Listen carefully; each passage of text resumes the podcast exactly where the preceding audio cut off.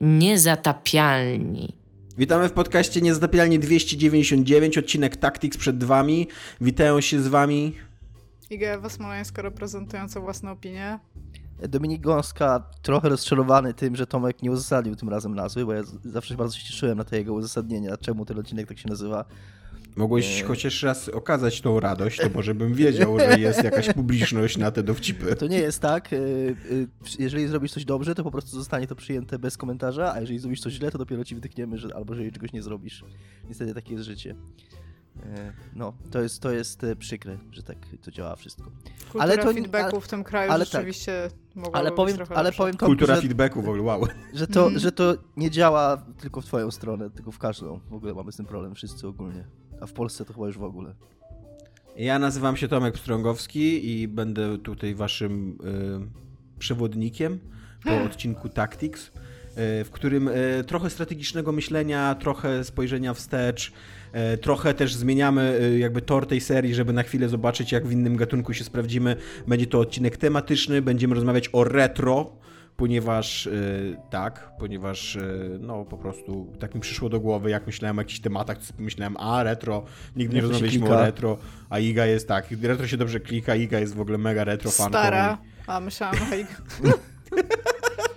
Jak jesteś najmłodsza z nas w ogóle. Ale wciąż jestem dzisiaj stara. Jesteśmy dzisiaj starzy. Zobaczyłem, dzisiaj zobaczyłem rano na gazecie, jak szedłem, że mieli jakiś materiał, cztery kultowe gry z przeszłości i tam był Heroes of Might and Magic trzy i tak. tam All the Usual Suspects, już nie pamiętam teraz innych. Takie w ogóle, ale w ogóle to był, to był nie dość, że te cztery gry były od razu widać i jeszcze były tylko taki właśnie tytuł, cztery kultowe gry z przeszłości, totalnie oni powinni to nazwać tam kliknij jak jesteś stary, co nie? Tak, dokładnie, to było takie, takie totalnie stokowe, aż mi się przypomniało w Pain. Bodźcujemy nasze... twoją nostalgię tutaj, co nie? Klik, klik. Znaczy, jak trzeba było kliki wyrobić, to jest może taki inside joke i, i słuchacze niekoniecznie wiedzą, ale jak trzeba było statystyki wyrobić z serwisu na koniec miesiąca, to się robiło taką galerię właśnie tam. Kliknij w to, jak jesteś stary i tam z milion, milion pięćset się odsłon na tym robiło. Milion pięćset tysięcy, no. To prawda, tak było. Potwierdzam. Eee, będziemy rozmawiać o retro, ale zanim zaczniemy rozmawiać o retro, to będziemy rozmawiać o co jest grane. Znowu będziemy rozmawiać w różnych częściach e, odcinka, co jest grane. E, ale jako, że u was jest grane głównie Medium, to chyba raczej razem będziecie, tak, mówić na ten temat, czy nie? Ja, mnie w ogóle nie jest dużo grane, ja w ogóle nie będę dużo mówił dzisiaj, w co jest grane. Ale może... to może... Co się dzieje? Czemu, czemu nie gramy w gry? No właśnie, jest tak, możemy, możemy zacząć od tego. Jest chyba jakiś styczniowy kryzys w graniu w gry, przynajmniej u mnie i u Igi, z tego co rozumiem. Ja od Cyberpunka grałem tylko w tą gierkę o um, rowerze zjeżdżającym z góry, ale to, to nie jest jakaś, kurde, mega wciągająca gra. Tak to autentycznie w nic nie grałem. Chciałem zagrać w Medium, ale to, że Game Pass zapomniał mojego hasła, mnie zniechęciło na tyle, żebym już nie, nie claimował tej, znaczy nie darmowej, no ale za cztery złote mam za trzy, za trzy, za trzy miesiące Game Passa, więc prawie, że darmowej gry A A A. I chciałem grać w Star Warsy, te, jak się nazywa, to co za darmo dali na Epicu. Dominik, w to grałeś. Battlefront dwa. Tak, Battlefront dwa. Właśnie chciałem w niego zagrać w tą kampanię singlową, ale z kolei połączenie Epica z połączeniem Origin... E, o Jezu, już nawet nie musisz mówić. To jest taka masakra, że ja pierdzielę, co nie? Zabolało ja mnie o tym. Coś słyszałem o tym. No. Nie dość, że najpierw Epic zapomniał w ogóle, kim ja jestem i ze trzy razy każą mi udowodnić, że jestem Atomek. człowiekiem. Gdzie, Atomek gdzie tak mnie zwątpiłem, że jestem człowiekiem. Atomek krzyczy tak w ekran. Epic, czy ty wiesz, kim ja jestem? Tak. To później, to później Origin. E, oczywiście ja zapomniałem hasła do swojego Origina, bo ostatni raz, kurde, nie wiem, dziesięć lat temu tego Origina odpalałem. Nie, nie, nie wiem, kto kupuje gry na Originie w ogóle. Zapomniał mojego hasła. Odzyskanie go, kurde, zmusiło mnie do odzyskania innego hasła na mojego starego maila. Podawałem swojego starego maila. Później oczywiście musiałem dwa razy udowodnić, że jestem człowiekiem, bo Origin nie był pewien, że jestem człowiekiem. A później wyobraźcie sobie, że e, zarówno jak odpalasz tą grę przez Originę, jak i odpalasz ją przez Epica, to to jest taka łączone odpalanie. Takie, że jed, jed, najpierw jedna apka musi odpalić drugą apkę, bo jedne z której strony jakby podchodzisz do tego, co nie? Jakby tak jest tu równość pomiędzy korporacjami, że twoja apka musi działać, co nie? A do tego jeszcze sama gra e, cały czas wyskakuje, obojętnie jak często ją odpalasz i jak chyba często w nią grasz, ona zawsze cię atakuje na początku tymi samymi takimi informacjami, nie, że tam, że coś tam cię uploadowała, jakieś tam no, nowe tryby masz dostępne, bo tam jakieś D L C są darmowe oczywiście i tak dalej, już wgrane. I po tym ja stwierdziłem, że nie, że nara, kurwa, że, no, że ja nie chcę w to grać, że, do widzenia. Więc tak, więc ja mam taki kryzys growy. Iga, jaki twój kryzys growy jest? Ja trochę pograłam, bo właśnie skończyłam to Medium, ale mi się wydaje, że to jest to, jest to co ty już, Tomku, powiedziałeś. Mi strasznie z... obrzydził wszystko Cyberpunk, bo bardzo, bardzo dużo gram w Cyberpunka. Ja tego nie powiedziałam. Nie, no w sensie tego nie powiedziałeś, ale powiedziałeś, że po Cyberpunku. I to nie jest tak, że on mnie jakoś mega źle nastawił przez to, jaki był, tylko chyba po prostu te siedemdziesiąt godzin, które w niego włożyłam w dosyć krótkim okresie jakby czasu, żeby to zrobić, to chyba potrzebowałam chwili oddechu. Tak mi się przynajmniej wydaje. Ja z kolei, żeby skończyć temat, yy, o co jest grane, jeszcze zanim zaczniemy, co jest grane, to nie jest tak, że ja mam jakiś kryzys, bo gram w gry, tylko że albo gram w gry w takie, w które już grałem, bo gram w Cyberpunka od początku, bo ja mam z kolei zupełnie inaczej niż Iga, bo mi się Cyberpunk ogólnie podobał, mam do niego duże zastrzeżenia, rozmawialiśmy o tym i dużo o tym mówiliśmy, ale coś takiego jest w tej grze, że mnie ciągle ciągnie do niej i że, i że chcę do niej wracać. Nie wiem do końca, co to jest. To jest tak interesujące, by... że ty mówisz, że coś takiego jest w tej grze, a nie w tobie. Pomimo, że grasz non-stop w te same gry, jak sam powiedziałeś, no, możliwe, i to są możliwe, zazwyczaj no, ale... dwie gry, czyli Valhalla i Cyberpunk. Jakby, więc... Możliwe, że to jest, możliwe, że to jest bardziej, bardziej coś we mnie. Jakby jest wiele argumentów za tym jeszcze, nawet poza grami. E, a, a poza tym grałem też w gry, w które albo już dużo było, było już u nas mówione, czyli Pain's Creek Killings, y, o którym Iga mówiła i, i w zasadzie nie wiem, czy mam coś do dodania, poza tym, co jeszcze napisałem na grupę, że moim zdaniem to jest jednak dużo bardziej przygodówka niż Walking Sim, poza takimi jakby powierzchownymi podobieństwami do Walking Simów. I grałem w Donut County, które po prostu przeszedłem, bo to jest gra tam, że siadasz i ją przechodzisz, no tam z półtorej godziny trwa, czy godzinę i, i, i jest okej. Okay. Grałem w Medium trochę, kilka godzin, może dwie i, i nie mam jakoś wiele myśli na temat tej gry, poza tym, że istnieje i jest grą wideo. Ja teraz swój wolny czas wypełniam literaturą. Dużo czytam bardzo w styczniu. Mam styczeń czytelnika. To jest dobry, dobry trend. A wiecie, co jeszcze, co jeszcze ten kijowy Origin zrobił? Bo właśnie mi się przypomniało, dlaczego jeszcze nie grałem. Bo Origin ci instaluje tą grę, to jest tam, no teraz współczesna gra, to z pięćdziesiąt giga ona waży, co nie? Więc nawet jak masz dobry internet, to trochę trwa. Więc tam siedzę, patrzę, jak on instaluje i nagle ci wyskakuje taki, wiesz, że tam o, zainstalowaliśmy trzydzieści procent gry, możesz już zagrać, możesz już ją odpalić, co nie? A my w międzyczasie będziemy instalować w tle. To jest kłamstwo. bo, bo jak kliknąłem, okej, okay, no to, to zagram sobie, ale się okazało, że to jest tam jakiś taki śmieciowy tryb możesz sobie zagrać, co nie? Jakiś taki terefer. Co nie? No to stwierdziłem, tak, że nie chcę w to grać. Klasyczny, Kurde. klasyczny tryb multi, terefera. To, tak. to, jest, to jest w ogóle tak kiepskie, że... Przepraszam, skończ, Tomek. To stwierdziłem, że nie chcę w to grać, że wychodzę jednak i czekam, aż się cały zainstaluje. I co zrobił Origin w międzyczasie? Oczywiście zawiesił to ściąganie. Więc... To jest też coś, co na początku... To był feature, o którym Xbox, Xbox, Microsoft dużo mówił przed premierą Xbox One, że to jest taki nowy, fajny feature, bo wtedy jeszcze nie mieliśmy, może nie tak szybkiego internetu jak teraz, ale w sensie nie, że może teraz mamy jakiś super szybki, ale wtedy był jeszcze dużo, dużo wolniejszy, więc, więc to był taki jeden z dużych feature'ów Xboxa. I na początku oni chyba trochę tego wymagali, a później trochę z, przystępowali z tym do tego stopnia, że nie pamiętam, jakich, że chyba w Destiny coś takiego było jeszcze gorzej, że nawet nie był tryb, śmieciowy tryb, tylko jak doszło do tego momentu, że możesz odpalić grę, to mogłeś odpalić grę i miałeś postęp ściągania tylko na interfejsie gry, zamiast na interfejsie Xboxa. Więc to jest jakby jeszcze gorzej. A Wiedźmin trzy do dzisiaj pamiętam, że w tym pierwszym, nie wiem ile to było, no tam z dziesięć giga może z całych czterdzieści czy coś takiego. Tak, po, po pierwszym tym kawałku, kiedy było możesz uruchomić już grę, był cały biały sad. Co jest tam solidne dziesięć godzin gry, więc tam można było na luzie w ogóle przejść, grać, a gra się spokojnie zdążyła ściągnąć w tym czasie. Spoko. Dobra, Iga, e, jako że jesteś babą, to grasz w Medium, a nie w hard, więc e, mów, co to za gra. No. Dużo wow. nad tym myślałeś, Tomek? Dużo? Teraz cały twój monolog, jakby tak, tak. trochę tak miałem takie bzyczenie i sobie myślałem, ale zajebisty dowcip, ale zajebisty dowcip. Nie zapomnij go, Tomek. Tak, ja... ja, ja... Ja czekałam na Medium, więc jak tylko wyszło, to no, odpaliłam, szczególnie, że jest za darmo za te pieniądze, które płacę już za Game Pass Ultimate, więc no więc zainstalowałam i pograłam. I Dominik, ty powiedziałeś, że ty grałeś dwie godziny. Mhm. Coś takiego... Ja... No to jest, to jest bardzo nowa gra, więc może, ja tutaj nie będę super dużo mówić o fabule, ja tutaj powiem bardziej o samej grze, okay? W sensie czym, czym ona jest. Jest na pewno odświeżające wrócić do takiego modelu rozgrywki Silent Hillowego, takiego wolnego z horroru. Nie powiedziałam nawet, że to jest survival horror, bo to by było bardzo dużo dodanie tej grze. Fajnie jest wrócić do gry Bloopera.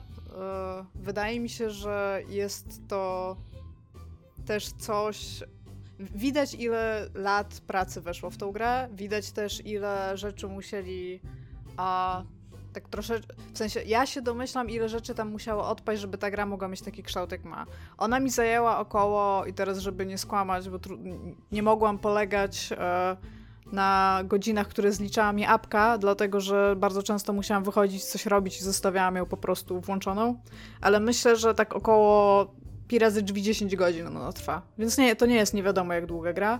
Przez cały ten czas jednak jest w jakiś tam sposób porozmaicona, więc nie jest, nie jest tak, że o, zmęczyłam się, nie wiem, pogram może jutro, ale y, ma problemy moim zdaniem trochę z pacingiem, bardzo drobne, natomiast co, z czym ma dużo większe problemy, to tutaj mam rozpisane takie rzeczy y, i to są tak, jakby cała gra moim zdaniem nie jest zła, ale ma bardzo wiele rzeczy, które jakby jako ludzkość zgodziliśmy się, że w tego typu grach powinny występować i działać w jakiś konkretny sposób, a oni stwierdzili chyba, że albo o tym zapomnieli, albo że wymyślił coś, coś nowego. I mam tutaj rozpisane, pokazuję wam chłopaki notatnik, żeby nie było, że nie rozpisywałam jak gram. I ona ma takie bardzo, bardzo... Pokaż notatnik, to zrobię screenady. E... Dobra. Okay. Będzie, będzie bar... dokumentacja do opisu. Dobra. E, ma ogólnie bardzo dużo takich, e, ja bym powiedziała, że to są takie quality of life rzeczy, które niby nie powinny cię denerw- wiecie, takie na przykład typu jak zabija cię boss i przed nim jest cutscenka, która jest unskippable, więc nie możesz od razu do niej podejść i niby to nic nie robi w grze, ale Jesus Christ, jakie to jest denerwujące. Ja w ogóle wiecie, zastanawiam się, właśnie... zastanawiam się, jeżeli, jeżeli są takie rzeczy, to czy ci ludzie, no bo oni na pewno o tym wiedzą, że tak jest. I, i czy oni to sobie robią na zasadzie, żeby to była dodatkowa, ja sobie to wyobrażam, że to ma być jakaś dodatkowa kara chyba, tak, od gry, że, żebym ja czuł, że jak będę drugi raz walczył z tym bossem, to kurde, teraz jest napięcie prawdziwe, bo będę musiał znowu tą cutscenkę oglądać. Nie, mi się wydaje, że to jest, że to jest albo błąd designerski, albo w jakiś sposób musieli tak zrobić, bo logika gry po prostu na to wy- wymuszała, albo że jeżeli przerwiesz grę, bo umarłeś trzy razy od bossa, to żebyś jak następnego dnia, A, żebyś wracał, to żebyś okay. miał taką scenkę, żeby ci budowała ten... Natomiast wydaje ja w ogóle... mi się, że to może być, że to może być jakby wynikać z tego, jak, z jakich klocków jest budowana gra, co nie? No. Że jak masz daną sekwencję, to ona się, wiesz, zaczyna no to, no to od jakiejś... No to właśnie o to mi chodzi, no to właśnie to, to też chyba najbardziej, jeżeli już tak się jak, przekonuje. E, tak jak działały do... te dialogi w Wiedźminie, co nie? Że oni wiedzieli, że one działają źle, ale no tak mieli, po prostu tak silnik działał i może, musieli tak zrobić. Może tam się coś doczytuje też podczas tej cutscenki jeszcze... No. No dobra, a w każdym razie Medium akurat... Ale nie, pro... ja, ja tu chcę wtrącić swoje, wiecie, co jest w takich właśnie quality of life. Zapomniałem zupełnie o tym powiedzieć, jak rozmawiałem o Wasteland trzy. Że jak w Wasteland trzy naciskasz escape i wchodzisz do takiego menu gry normalnie, nie, nie, nie tam ekwipunku, tylko menu, gdzie tam masz loadingi, save'y i tak dalej, to gra się nie, nie, nie, ten, nie pauzuje pod tym. Wyobraźcie sobie, czy ty w dwa tysiące dwudziestym pierwszym roku? No mówię, jak w Dark Soulsach. Co jest tym dziwne, dziwniejsze, że to jest gra turowa, single no player, właśnie. Więc... No dobra, no co... dobra Iga. I akurat takiego problemu Medium nie ma, no bo tam nie ma jakichś, nie wiadomo jakich boss fights, chociaż takie ala są, ale mają takie bardzo, bardzo małe rzeczy i tak, tutaj się trochę przypierniczam, ale strasznie mi to przeszkadzało przez całość gry. I teraz... E... Dominiku, ty ostatnio grałeś na przykład w tego, w Resident Evil, ale nie T F P P, więc wiesz, że jak gra się T P P takim czołgiem z survival horroru, to jak on wchodzi w interakcję z otoczeniem i coś w tym otoczeniu jest interaktywnego, to on się tam powinien spojrzeć, nie? I wtedy ma taki przyklejony wzrok do tego, jak przechodzisz obok, mhm. więc wiesz, że tam coś leży, nie? I ale ja w jest... takie, ja grałem w Resident Evil i ale w dwójkę, które było z kolei... No w dwójkę jest... T P... Jest ale T P P, to, no mówię, T P P. Ale nie, jest, nie, nie ma ustalonej kamery, więc... Yy, to nie jest... Taki... Nie, nie, nie. To, to jest ogólnie w takich grach. Jest przyjęte, że jeżeli coś jest interaktywnego w pomieszczeniu, to typ się ma na to patrzeć, jakby od tego jego życie zależało. On ci z ruchem głowy pokazuje, że tutaj coś jest, nie? To ta baba z Medium kręci tą głową na lewo i prawo, więc ja w ogóle, zanim się skumałam, że ona mi w ten sposób nic nie pokazuje bardzo często, to wąchałam wszystkie ściany. Przez co jakieś proste ścieżki zajmowały bardzo, bardzo dużo czasu, bo jak biegniesz nią, to ona kręci tą głową jeszcze bardziej. Ale wiesz, co? Że tam jest przycisk, przycisk, który podświetla ci interaktywne elementy. Tak, no ale wciąż, jeżeli ona się gdzieś patrzy, to idę tam, żeby sprawdzić, na co ona się patrzy, a ona się na nic tam nie patrzy, nie? Więc jedno z tych. Drugie. Dialogi są powiązane z przedmiotami bardzo, bardzo często, więc nie możesz wejść w interakcję z przedmiotem, dopóki ona nie przestanie gadać, a ona gada non-stop. Z drugiej strony, jeżeli oglądasz przedmiot i na nim jest dialog, to nie możesz wyjść z oglądania przedmiotu, żeby dalej grać, żeby ten dialog trwał. One są ze sobą stricte powiązane, tak jak skipping dialog i kucanie w Cyberpunku było. Nie możesz kucnąć i słuchać dialogu, nie możesz tego zrobić podczas dialogu po prostu. Co jest mega wnerwiające, bo wchodzisz do pomieszczenia, stoisz przed zeszytem, chcesz go podnieść, ale musisz posłuchać o tym, że ona mówi, że tutaj na biurku leży zeszyt, nie? A ona gada non-stop, naprawdę gada non-stop po prostu o wszystkim. I tutaj jest trzecia rzecz. E, ostatnio jak grałam w Control, to tam jest ta, ta taka narracja, że Jessie myśli, nie? I to bardzo słychać, że ona myśli w tym momencie i wiesz, że ten czas może tam być zatrzymany jakby w rozmowie, że to nie jest tak, że ona robi przerwę minutową w rozmowie, żeby coś powiedzieć, tylko pokazują ci jej myśli na zbliżeniu kamery. I ta babka z Medium, Marianna, ona też w cudzysłowie myśli bardzo, bardzo dużo, tylko że jak odwróciłam się chyba z trzy razy do kamery, to zobaczyłam, że ona wcale nie myśli, tylko papla gębą. Więc ona non-stop gada do siebie, do pustych pomieszczeń, po prostu gada jakieś rzeczy o fabule, które się działy, to swoje samo, przemyślenia. To I samo Jesus robił Wiedźmin, Wiedźmin, Wiedźminie to robił też. Tak, tylko że w Wiedźminie też się do tego odnoszą. Jak masz ten quest z patelnią, to ta baba A, okay. mówi, ja też często gadam do siebie, ale wtedy mówią, że jestem tam jakaś popierniczona, nie? Czy coś takiego. Więc to jest tam super, super niefajne I, i to jest coś, co myślę, że powinno się w jakiś sposób podkreślić bardziej. To jest gra, która emanuje polskością. Ona zaczyna się od wątków solidarnościowych. To nie o to mi chodzi zupełnie. Nie. Daj mi skończyć. Daj mi proszę skończyć, to możemy nie, do tego Iga, dojść. Bez przesady, że byśmy byli dawali skończyć, no. Za bardzo się tu szarogajcie w tym programie. Dobra, y- Ona zaczyna się w ogóle od wątków solidarnościowych, e, mówi po prostu całym swoim environmental storytelling o Krakowie, mówi o kamienicach, mówi o ważnych w ogóle nawet wydarzeniach w życiu Polski. Nawet jej tytuł, jak jest, mówi jak jest o... title card, jak jest title card, to nawet tytuł jest na flagą polską. No, f- jest bardzo polska, nie? I teraz... Czy dubbing, czy nie dubbing, to to jest, to, to jest w ogóle coś, o czym chcę teraz powiedzieć, bo to jest w jakiś sposób decyzja na temat tego, w jaki sposób przemycamy polskość na zachód, bo to o to chodzi. Ta gra jest bardzo skierowana na zachód, do stopnia, że wszystkie jakieś wątki polskie w gazetach, na, nie wiem, tych tabliczkach przy, przy jakichś kapliczkach albo takich pomnikach przyrody, typu jakiś kamień, że tutaj jest teraz cmentarz tam ludzi poległych podczas drugiej wojny światowej, ale też plakaty, na których są, nie wiem, maluchy, jest wszystko taki jest soc, po angielsku, soc, tak? Ale wszystko jest, kurde, po angielsku, nawet asetowo, wszystko jest po angielsku. Ale właśnie nie, pomimo właśnie faktu, nie, właśnie Iga nie. Dla mnie to jest jeszcze dziwniejsze, bo gdyby było wszystko po angielsku, tak naprawdę wszystko. No ale właśnie to chcę to jeszcze... dalej powiedzieć, ale A, nie okay. dajesz mi, tutaj mam punkt. Pomimo tego, na no nie, samych plakatach wszystko, więc myślałem, masz że... logotypy, które są na przykład Polskim Towarzystwem tam jakimś turystycznym albo tam publicz... tego transportu publicznego, które rozumiem, że są trademarkami, dlatego są po polsku, ale Jesus Christ, w ogóle o, o, co, o co w tym chodzi? Dlaczego Ale dlaczego Iga, to właśnie jest... nie tylko to, no więc jeżeli teraz mogę ja, jeżeli, bo ty naprawdę już się zaczynasz szurgać w tym programie, nie, ale bo, bo to nie jest tak, jak ty mówisz, że tylko logotypy, ale są też elementy takie w, w świecie. Na przykład ten ośrodek wypoczynkowy Niwa, ten, to lo, tak, jego napis. model też ma. Mod, tak. Recepcja chyba, czy coś takiego. Jakby są takie elementy w, w świecie, które są po polsku. Właśnie te wszystkie tak, tabliczki... Tak, tak, ale co więcej, jest bardzo mocno też powiedziane, że w tym etapie, jakby na którym była budowana Niwa, Polska ma gigantyczny związek ze Związkiem, związek ze Związkiem Radzieckim i pomimo tego dłu- drugim językiem urzędowym w Polsce według tej gry jest angielski, bo na przykład masz napisane klucze, a pod spodem masz napisany keys. Nie ma tam w ogóle ani grama cyrlicy w ogóle w całym tym wszystkim, pomimo faktu, jak bardzo mocno polegają na jakiejś historii Sowietów ogólnie w Polsce i tam heroicznej Czerwonej Armii. No po prostu to, to do samego końca gry nie mogłam się do tego w jakikolwiek sposób przyzwyczaić. To jest jakby... Dla mnie, je, dla mnie to, to, to też nie było wciska- dziwne... Wciskanie bo, bo... polskości... I nie wiem, czy najbardziej polskim z tego nie jest wstydzenie się własnej polskości przy okazji. Właśnie dla mnie było najbardziej dziwne to, że, że, wie, że dosłownie może być w tej samej lokacji napisana recepcja, czy coś tam, jakiś tam element w otoczeniu, który jest napisany po polsku, po czym leży jakiś plakat i na tym plakat, jak się spojrzy, to wszystko jest na nim po angielsku. I to jest tak, takie, tak. jakby zdecydujcie się na jedno albo drugie. No, mogli to wszystko zrobić po angielsku ewentualnie i po prostu udawać, tak jak w amerykańskich filmach Rosjanie mówią po angielsku z rosyjskim akcentem, nie?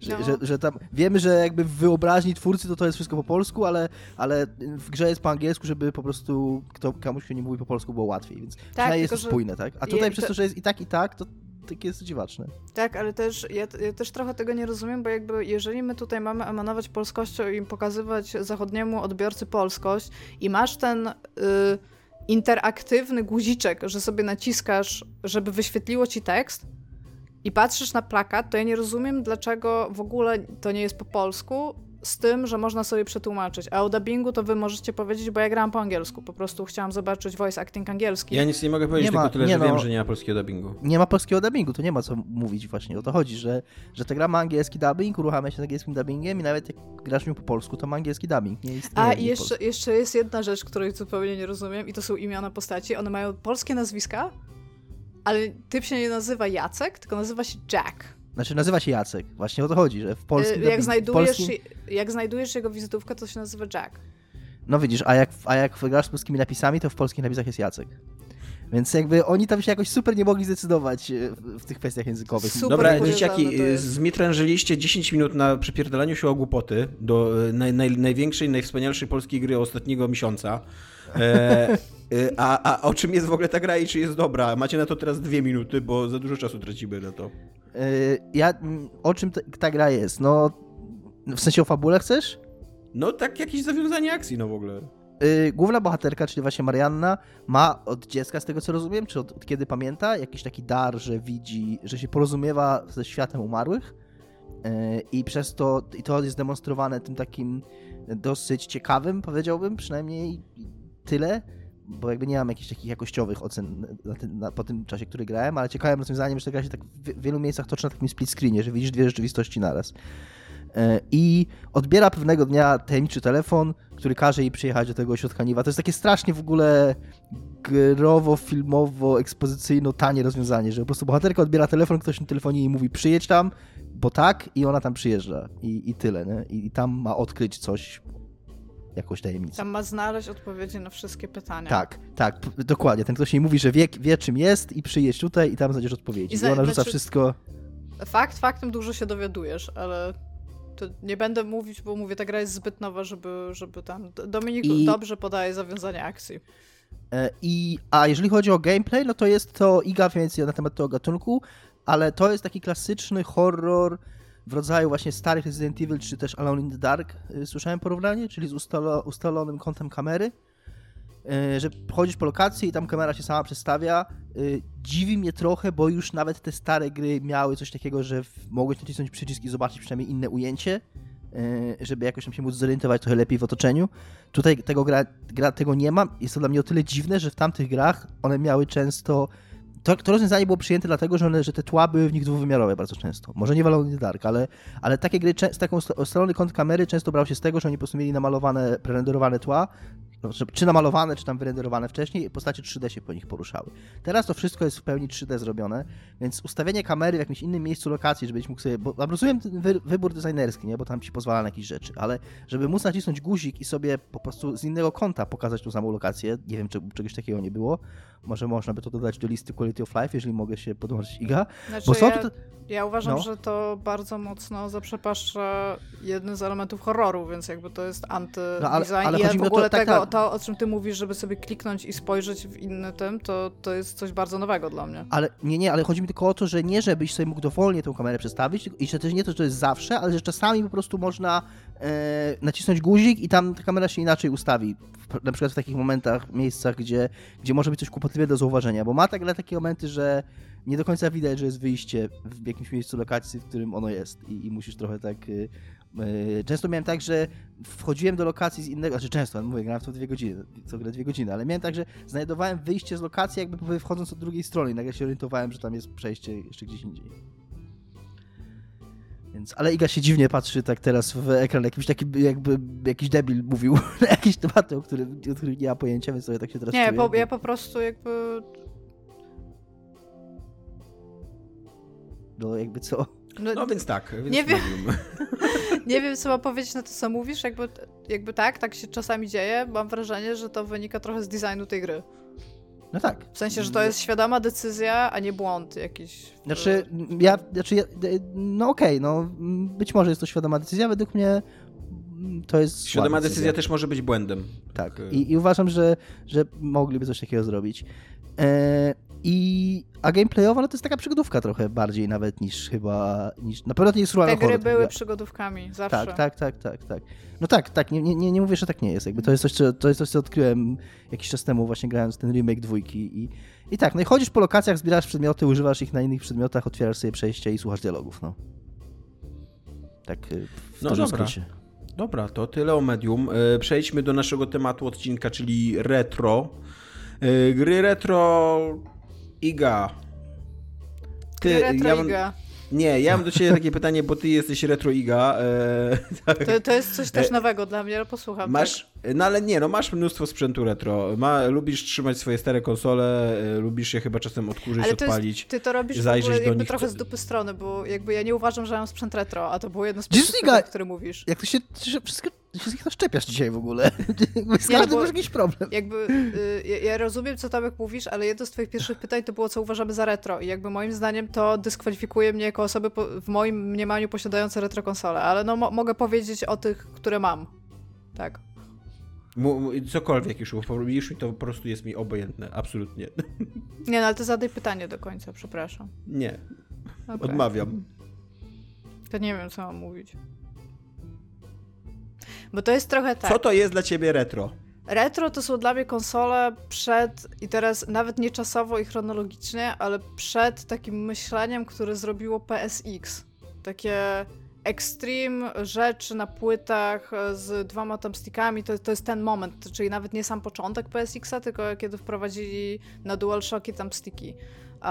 I biorąc to pod uwagę, to tak naprawdę ja mam troszeczkę późniejsze konsole i ostatnio... A to co, ty wyznaczasz jakby granicę retro na podstawie DualShocka, tak? Nie, to jest, to, to, to jest mo- moje osobiste... Nawet nie, rzeczami, no tak, no, rzeczami mówię, że ty które wyznaczasz, są... No. Mi tutaj chodzi o system myślenia o grach. Czyli mhm. jeżeli nawet wyszło coś ale później, co tam, co, co, to chronologicznie... Co pady zmieniły, jest... jakby były wcześniej pady przecież. Ale miały, że mniej wygodne, no. Ale Iga powiedziała, miały thumbsticki, te dual, w sensie czyli to nawet nie analogowe. Pierwsze DualShocki, tylko te, które tak, przyszły z P S X-em, z mhm, myśleniem tak, o płytach, o tym, co się działo po P S X-ie. Moim, zda- moim subiektywnym zdaniem, jeżeli teraz bylibyśmy w stanie mówić w ogóle o retro, dla mnie osobiście, to to są rzeczy przed tym. I kiedy ostatnio zobaczyłam, że ktoś sprzedaje P S P jako retro konsolę, to realnie coś mnie zakuło w serce, że Jesus Christ, w jaki sposób P S P to jest retro w ogóle. Bo Iga, przepraszam, jeszcze wracając do tych padów mm. na chwilę, bo chyba w ogóle pierwszy pad do PlayStation pierwszego nie miał w ogóle gałki tak, analogowej, nie? Tak. Nie miał, dopiero później były dodane. I dla mnie właśnie ten taki inny sposób myślenia o projektowaniu gier i wchodzeniu z nimi w kontakt, to, to, to wcześniej dla mnie to są rzeczy retro. Nie mam ku temu jakichś nie wiadomo jak technologicznych yy, argumentów, to jest coś, jak przeczytam to pytanie, Tomku, to sobie zdam sprawę, że ja, mi się tak wydaje, że to jest dla mnie to, co było wcześniej, to są retro rzeczy. Czyli z takich rzeczy to ja mam tak naprawdę co? Mam, mam N E S-a, i bardzo, bardzo, bardzo, bardzo długo miałam jakieś tam Atari i Amigi, ale już nie działały, a nie potrafiłam ich naprawić, więc już ich nie mam. A te wszystkie późniejsze tak naprawdę to dla mnie to są stare konsole, ale nie powiedziałabym, że to są takie retro-retro, o którym chyba chcemy tutaj mówić. To tutaj bym się musiała was zapytać, jak wy rozumiecie retro, więc może odbiję to pytanie. Dominik?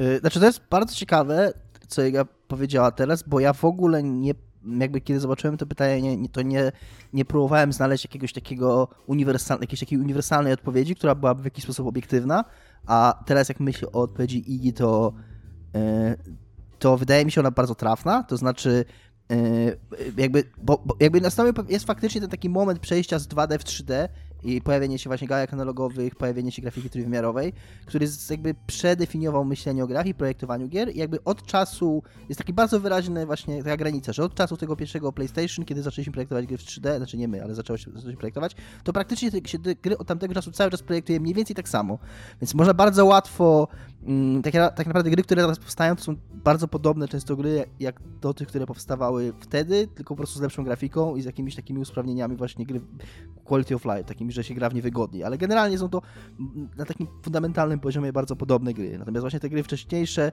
bardzo wyraźnie czuć, że ta, jakby filozofia projektowania była inna i przez to możesz odróżnić współczesną grę, która jest współczesną grą, a współczesną grę, która nawiązuje do gier retro, tak? Czyli jest na przykład, nie wiem, Pilsami dwa czy, czy, czy jakąś tam platformówką dwa D. Tak jak ostatnio grałem, to Cyber Shadow na, wyszło na Game Passie, taka dwuwymiarowa platformówka, bardzo retro. Jakby widać, że to jest gra retro właśnie dlatego. Natomiast kiedy ja czytałem to pytanie, no to ja je bardzo wiązałem po prostu z własnym życiem i z własnym subiektywnym postrzeganiem świata i dla mnie te gry retro to są gry, w które grałem jako dziecko, czy tam powiedzmy młody człowiek, a, a, a i to uważam za gry retro, a za gry, które nie są retro uważam już gry, w które grałem będąc dorosłym, czy jakoś tam myśląc o sobie jako o, o, o dorosłym. I, i, I jakby tylko tak to byłem w stanie wyznaczyć. Jakby na wszystkich, w sensie, kiedy sam o tym myślałem. Więc nie wiem, czy to jest mądre. Na pewno Iga to, co powiedziała, jest mądrzejsze. Natomiast dla mnie retro tak się kończy mniej więcej pewnie yy, nie, w czasach, kiedy kupuję sam za własne pieniądze pierwszą konsolę, czyli PlayStation dwa. Jakby taką granicę byłem w stanie tylko wyznaczyć. Okej, rozumiem. To są wasze granice. A Tomaszu, e... jakie, jakie są twoje granice? Gdzie są granice Tomasza? E, znaczy... Rozumiem waszą argumentację, jeżeli chodzi o tą technologiczną granicę. Nie wiem, nie do końca bym się zgodził, że gry z PlayStation jeden są jakby do dzisiaj projektujemy tak samo albo podobnie gry. Wydaje mi się, że jednak bardzo dużo, jeżeli chodzi o różne rzeczy się zmieniło pod tym względem. Natomiast Z, tą, z tym podejściem Igi mam taki problem, że e, musielibyśmy przyjąć, że jest jakieś pre-retro jeszcze. Jakieś takie coś, co, e, co było przed, e, przed takim prawdziwym retro igowym. E, nie słyszę. I... Nie, tak urwałeś nam. Urwało się troszeczkę, ale możesz po, albo powtórzyć, albo podsumować. A co ostatnio słyszeliście? Od preretro, to... na preretro się skończyło. No właśnie tak trzeba by było przyjąć, że, no, że bo, bo podobną granicą na przykład było wejście konsol i komputerów osobistych do domów, co nie? Jakby zupełnie inaczej się projektowało gry na, na automaty, a zupełnie inaczej jakby się później zaczęło, więc, więc musiałoby być jeszcze trzecia epoka, co nie? Pre-retro. Dla mnie, dla mnie jakby to całe pojęcie retro jest, ja, ja, ja w ogóle nie jestem jakimś jego wielkim fanem i też nie jestem jakimś, nie wiem, retromaniakiem e, i dla mnie to jest takie typowo chronologiczne po prostu, że tam jest, istnieje pewna ilość lat, y, która musi minąć, żeby gra stała się retro i to jest w ogóle dla mnie ciekawe pytanie, bo trochę mam tak jak Dominik, że patrzę na to bardzo subiektywnie i też jakby wszystko się mi otwiera, jakby wszystkie ostrze mi się otwierają w kieszeniach, jak ktoś chce powiedzieć o grze z dwa tysiące piątego roku, że ona jest retro, a z drugiej strony to jest gra, która ma już szesnaście lat, więc pewnie jest retro, co nie? I tak, i tak mi się wydaje, że gdzieś w okolicy jakichś właśnie, nie wiem, piętnaście do dwudziestu lat ktoś kiedyś jest napi- ta granica retro. Ktoś niedawno napisał takie, nie pamiętam jaka to była ta, no ale że mniej więcej, że tyle czasu samo, że tyle samo czasu minęło od Final Fantasy siedem do teraz, co od Final Fantasy siedem od Ponga, czy tam od jakiegoś tam Pac-Mana pierwszego. No nie pamiętam jaka to była gra. Tam Pong i Pac-Man to jest tam wiele lat też różnicy, ale, ale, ale że no, że tak, że, że to moim zdaniem to, się, to jest bardzo przywiązane do tego, jak my patrzymy na świat. No jak masz piętnaście lat, no to dziesięć lat temu to było strasznie, strasznie. No dawno. W ogóle to porównanie z Final Fantasy jest w ogóle ciekawe, bo Final Fantasy jeden chyba wyszło w osiemdziesiątym dziewiątym roku, tak? Z tego co pamiętam. Jeden nie Czy źle pamiętam? No ale jakoś pod, pod koniec lat osiemdziesiątych wydaje mi się. E, więc, a Final Fantasy siedem wyszło w dziewięćdziesiątym siódmym. E, więc to jest osiem lat, co nie? A od Final Fantasy siedem do dzisiaj minęło dwadzieścia cztery lata. No. osiemdziesiąty siódmy Final Fantasy siedem. osiemdziesiąty siódmy, no to dziesięć lat, co nie? To, to ponad dwa razy więcej lat no. minęło jakby ten... E, a nie wiem, a czy dla was Final Fantasy siedem to jest gra retro? No nie, nie. Ja bym nie nazwała Final Fantasy siedem tak ja subiektywnie grą retro. Ja bym nazwał już. Ja, ja... Bo to jest... E, Ja no. właśnie nie dlatego, i, i znowu wrócę do tego, co, yy, co, co Iga mówiła, nie dlatego, że yy, jeżeli teraz by wyszła gra yy, zaprojektowana dokładnie tak jak Final Fantasy siedem, a wychodzą takie gry, yy, nawet niedawno grałem w, yy, i cały czas próbuję wejść, to też jest gra sprzed paru lat, czy tam może siedmiu, czy coś takiego, czyli Tales of Vesperia, yy, ale jest to współczesne japońskie R P G i ciągle robi się współczesne japońskie R P G w ten sposób, które w zasadzie tylko, pod względem designu się nie różnią i to nie są gry Tylko, retro. Że współczesne japońskie R P G też nie różnią się za bardzo od Final Fantasy trzy i Final Fantasy cztery, które już myślałem, no, no różnią się, nie, no różnią się. No różnią poza tym, się, że są trzy D. No, ale masz ale... dokładnie tę samą mapę, dokładnie ten sam osobny ekran na walkę, te same systemy walki. Mm, ale ta różnica w grafice jest istotna. Jakby... no nie wiem, no. No ale Tomek, no... Yy... No nie wiem. W sumie. W zasadzie. Ty, jak ty no w dobra. takim razie? Bo, bo wiem, że się nie zgodziłeś ze mną i z Igą. To, to jakby jak, co dla ciebie znaczy retro? To znaczy, chodzi no. o... O, okres czasowy od... Yy, tak. jakby, ja, ja to postrzegam przez jakiś punkt w swoim życiu, a ty mówisz po prostu, od, że to musi minąć więcej niż ileś tak, lat od, od teraz, tak? Od współczesności wydaje mi się, że piętnaście dwadzieścia lat to jest. Być może lepiej by było to liczyć w generacjach konsol, które minęły yy, sensowniej, ale to z kolei jest bardzo taka płynna granica przez to, że pecety są wieczne yy, i że teraz też yy, te generacje konsol nam się rozjechały, no bo Switch jest jakby zupełnie inaczej liczony, co nie? W ogóle jakby Nintendo robi swój, swój, swój własny kalendarz, więc, więc to, to, to jest takie mało precyzyjne, więc bym powiedział tak, że piętnaście dwadzieścia lat mniej więcej to jest dla mnie taka granica retro, że, e, że gry już wyglądają, y, wyglądają, zachowują się i ja takie odbieram jako stare i nie dzisiejsze. Mhm. Co też pewnie wiąże się z tym, że sam jestem stary i nie dzisiejszy. To czekaj, to wtedy byś ich nie odbierał jako aktualne i... Dobrze? Bo to się chyba jakoś tak jak w matmie, nie? Że jak przenosisz, to to się sumuje. Tak jest w matmie, potwierdzam. Jak to jest pierwsza reguła matematyki. Jak się nosisz, to się sumuje.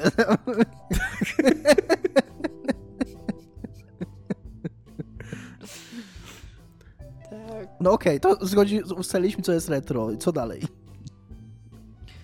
No i e, e, czy ja składuję swoje konsole i składuję swoje gry? To jest fakt, bo mam jakiś taki... Mam gigantyczne przywiązanie do tego artefaktu, który jest płytą, kartridżem albo coś takiego, bo wiem, że w razie, że tak powiem, w razie W, w razie dupy sobie mogę usiąść, podłączyć to do e, telewizora, odpalić i grać, bo kiedyś tak działały konsole w ogóle. To, to, to też jest coś, że kiedyś tak działały konsole. Więc na przykład... E, Mam cały czas moje wszystkie Xboxy. Xbox trzysta sześćdziesiąt w ogóle cały czas mam podłączony, raz na jakiś czas, ale coraz rzadziej. Podłączam też te starsze konsole, bo na przykład chcę sobie przejść coś, o czym przeczytałam akurat artykuł, albo o czymś w książce przeczytałam, a mam kupioną tą grę. Bardzo też często mam coś takiego, że przypomina mi się coś, że kiedyś coś takiego chyba wyszło, albo widziałam na przykład demo, albo coś tam, więc teraz te gry kosztują pięć złotych. Kupuję je sobie i cierpię bardzo mocno, bo się w te gry dosyć słabo gra, ale siedzę i, i gram. Mam w ogóle całą torbę kabli, które są mi potrzebne i najgorsze, co zrobiłam w życiu, to jest pozbyłam się telewizora kineskopowego, bo te gry bardzo źle wyglądają na współczesnych telewizorach, więc utrzymanie w ogóle tego w takim e, stanie, jak, jakbym chciała, wymagałoby dodatkowego pokoju, w którym mo- mogłabym sobie po prostu podłączyć dwa telewizory, no, współczesny telewizor i stary telewizor, które pomogłyby mi w ogóle w jakikolwiek sposób miło oddziaływać z tym medium. Ale coraz rzadziej je odpalam, dosyć często je odpalałam, jak jeszcze pisałam dużo naukowych rzeczy, no bo po prostu były mi potrzebne stricte kontakt interaktywny z tym, z tym, co mam, ale ostatnio zaczęłam chorować na Z X Spectrum i pomimo tego, że wszystkie gry są emulowane już nawet online, więc nie, nie trzeba w jakikolwiek sposób mieć tego sprzętu, to po prostu bardzo, bardzo o, tak już fetysy, fetyszystycznie podchodzę do tego, jak fajnie wyglądało Z X Spectrum i jak bardzo chciałabym mieć je w domu. A nigdy nie miałam Z X Spectrum, więc to jest w ogóle zero nostalgii tutaj z mojej strony. Po prostu bardzo mi się ten sprzęcik podoba. Tak. A powiedz mi, Iga, co ci to daje tak emocjonalnie, uczuciowo? Czy to jest jakieś, nie wiem... Bo skąd wynika w ogóle chęć grania w gry na Z X Spectrum? Jakby mówię to jako człowiek, który nigdy w życiu nie miał takiej chęci. Jakby jak, jak mam tak z punktu widzenia naukowo-ciekawostkowego poznać grę na Z X Spectrum, to nie mam absolutnie żadnych obiekcji, żeby odpalić YouTube'a i po prostu patrzeć, pomyśleć, okej, okay, teraz już wiem. Mnie super, ja ostatnio... Czekaj, bo to jest, to jest w ogóle naładowany temat u mnie. Ja odczuwam gigantyczną przyjemność z wchodzeniem w kontakt z grami, które są dużo prostsze niż teraz, ale nawet nie z punktu widzenia... No, bo gry teraz też często nie są tak skomplikowane, jak nam się wydaje. One mają taką iluzję, że o, ale tutaj mogę zrobić, a tak naprawdę no, możesz robić trzy rzeczy. Ale one wtedy Skradać, były takie... hakować się albo tak. strzelać. Sk- hakować się przede wszystkim. To są wszystkie interakcje, jakie potrzebujemy w życiu tak naprawdę. Ja też t- tak żyjesz. No co zrobisz, Dominik? Gry to życie teraz. E, więc e, te gry są takie bardziej przejrzyste, takie jakby czyste w tym, czym są. One, one nie mogą jakby oszukać cię w niczym innym, co robią, a wciąż często mają bardzo, bardzo dużo takich kiedyś, bardzo dziwnych... W ogóle kiedyś to życie było proste, nie? Można, trzeba było tylko strzelać. A teraz jeszcze jest hakowanie i skradanie się i life is so complicated. Trochę tak, trochę tak. Ale te, też te gry są takie przez to, że nie było jakichś takich standardów i ta branża nie była taka, wiesz, że tutaj teraz trzeba mieć wszystkie pieniądze, to na przykład na Z X Spectrum była cała ta taka jakby tro, pseudo-anarchistyczna fala ludzi z Wielkiej Brytanii, którzy po prostu robili gry tak, jak czuli, że te gry powinny być. I sobie robili te gry w taki sposób, jakie ich zdaniem powinny być na rynku, a których im brakuje. I to, to jest strasznie świeże w ogóle, żeby na, na coś takiego spojrzeć. Mi bardzo brakuje tego teraz. Ja wiem, że teraz jest cała scena indie, ale tak naprawdę przez to, że masz narzędzia, y, które są dużo bardziej skomplikowane niż kiedyś, bo kiedyś po prostu programowałeś, a teraz potrzebujesz mieć i grafików, potrzebujesz mieć ludzi od efiksów, y, kogoś, kto ci to napisze, testerów, którzy nie dają rady, na przykład jak w y, jakiejś takiej dużej firmie, o której ostatnio słyszałam. A to... Te, te, nawet takie przedsięwzięcie, żeby jakby podać swoją własną ekspresję w tych grach, jest dużo trudniejsze w jakiś tam sposób. Wiem, że teraz to jest mniej elitarne, bo kiedyś mniej ludzi miało dostęp do tego i trzeba było umieć programować, ale mam, mam takie wrażenie, że to jest w ogóle takie, no właśnie takie czyste i chce mi się wchodzić z tym w kontakt. Siedzieć w mózgu tego tam szesnastolatka, który projektował tą giereczkę, w której nie do końca wiem, o co chodzi, bo nie wiem, czy to jest ludzik, czy to jest samochód, ale tam spoko, nie? To, to sobie w to pogram. Więc Dominika, to spełnia taką moją potrzebę. Co tobie daje sięganie po retro? Czy w ogóle masz jakąś taką potrzebę sięgania po retro? Tylko czysto retro... Potrzeby re, retroakty, re, retroaktywności. Wow. Eee, Tomek, jesteś on fire w ogóle Uuu. dzisiaj. No. Nice, nice. Wiesz co, nie wiem, chyba właśnie zaskakująco chyba nie. I, i uświadomiła mi to znowu. E, jeszcze raz ta gra, o której już wspominałem, czyli Cyber Shadow, która wygląda jak, e, jak gra z Commodore sześćdziesiąt cztery. To jest takie bardzo klasyczne podejście do retro, czyli to nawet nie jest gra, która kopiuje pewne e, takie powierzchowne podobieństwa, czyli na przykład to, co wspominałem o na, niedawno na temat Star Renegades, która jest grą, która trochę wygląda jak gra pikselowa z szesnastobitowego y, komputera czy konsoli, ale kiedy chwilę w nią pograsz, to widzisz, że ani ta grafika tak naprawdę to nie, wygląda, to nie mogła być zrobiona na takiej konsoli, bo jest zbyt szczegółowa i jest tak sztucznie pikselatowo tylko zrobiona. Ani pod względem skomplikowania mechanizmów i designu to nie jest wcale gra, która mogłaby wtedy powstać. Więc, więc pod tym względem to jest fajne, bo jakby podczuje ci pewne takie miłe wspomnienia, ale jednak jest to współczesna gra zrobiona według współczesnych reguł sztuki. A kiedy masz taką grę, która i grafika wygląda totalnie jak była zrobiona na C sześćdziesiąt cztery i gameplay jest taki, że totalnie jak C sześćdziesiąt cztery, czyli biegniesz po prostu ludzikiem i strzelasz i skaczesz i tam nic więcej nie ma w tej grze. Tak, tak. To się znudziłem się tam po dziesięciu minutach tą grą i tam miałem takie, okej, okay, no, widzę co robicie i tam, okej, okay, może tam się w ogóle coś super dzieje, jakiś twist na koniec, nie? Ale jakby wystarczyło mi, znaczy na koniec, po jakimś czasie, ale wystarczyło mi te dziesięć minut, żeby, żeby przekonać się, że nie mam ochoty grać w tą grę. Iga? Bo Dawno już chciałam... nie byłaś przy głosie, Iga, oddaję tobie głos.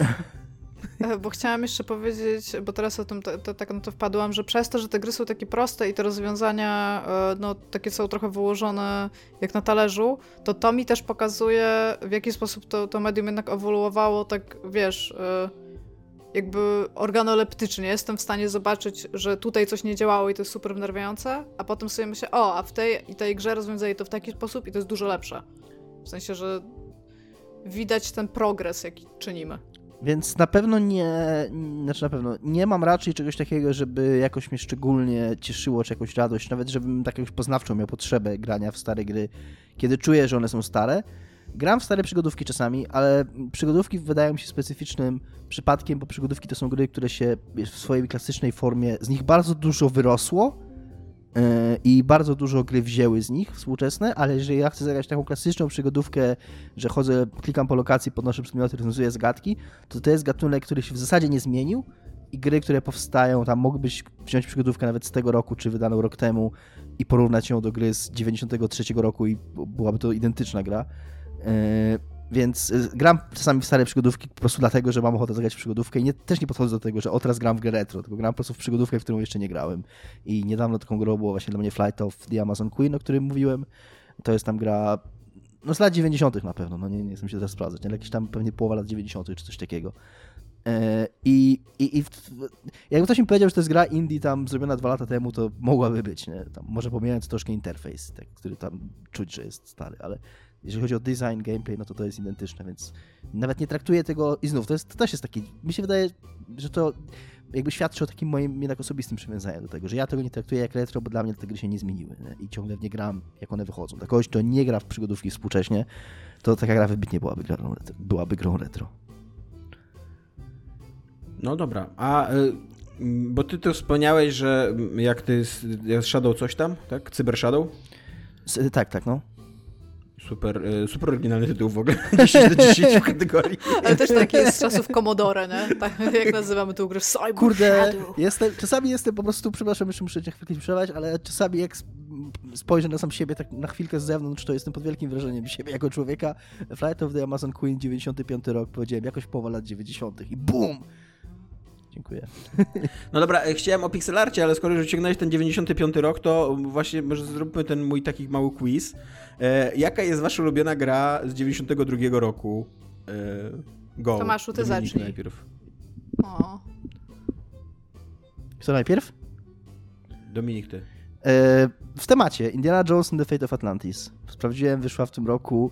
Wciąż uważam, że Jeżeli I rozumiem, że najle... to nie jest dla ciebie gra retro, to jest przygodówka, to nie jest, przygodówko to nie, nie jest są retro. Mnie, to nawet nie jest dla mnie gra retro, wręcz przeciwnie, ona pod wieloma względami, jeżeli chodzi o design przygodówek, to wyprzedza wszystko, co się w tym gatunku do dzisiaj robi, bo ona bardzo dużo takiej nieliniowości wprowadziła, tam się w ogóle ze dwie czy trzy ścieżki rozwidlały, wiele zagadek miało, alternatywne rozwiązania, czego się praktycznie nie praktykuje w tym gatunku teraz.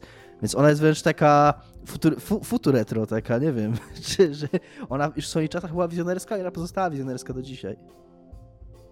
Iga, dziewięćdziesiąty drugi rok? To był piąty. A, A dziewięćdziesiąty drugi to był drugi. To, to był drugi, tak, tak, to był drugi, masz rację, tak, tak, tak, tak, tak, tak. A dla mnie osobiście to jest Kirby's Dreamland, bo to jest gra, która spowodowała, że się zakochałam w Game Boyu i ta miłość trwa super długo, bo nigdy nie mogłem mieć Game Boya do czasu, aż sobie nie kupiłam wszystkich, jak już byłam dorosła. I okay. m- wie- wiem, co w tym roku wyszło i jest tam bardzo, bardzo dużo rzeczy, które sobie rozpisałam, ale jakby to jest... Bardzo że, że jakby z łezką w oku wspominam Kirby's Dreamland. Okej, okay, w ogóle ja nie wiem, co to jest za gra Kirby's Dreamland. Ja też nie, pierwsze słyszę, Liga. To jest, to jest, totalnie... taka przy... to jest platformówka taka, no na Game Boya, czyli wiecie, tego starego Game Boya, to sobie wyobraźcie, jak to wyglądało. Mm-hmm. No tam szare tło, czarne pikseliki i no wiecie, kto to jest Kirby. Zielone tło. To, to jest, tak, to znaczy no tam w każdym razie... monochromatyczna. Tak. I y, to była taka jakby pierwsza, pierwsza tego typu gra, że on chodził, zjadał ludziki i przejmował ich tam rzeczy. To był, w ogóle, to był pierwszy Kirby w ogóle na Game Boya, tak? E, tak mi się wydaje. No dziewięćdziesiąty drugi, no to chyba nic wcześniej nie mogło być. Ale nie, A, chodzi mi o to, no. chodzi mi o to czy, czy to jest w ogóle pierwsza gra z Kirbym, czy to jest pierwsza gra z Kirbym na Game Boya?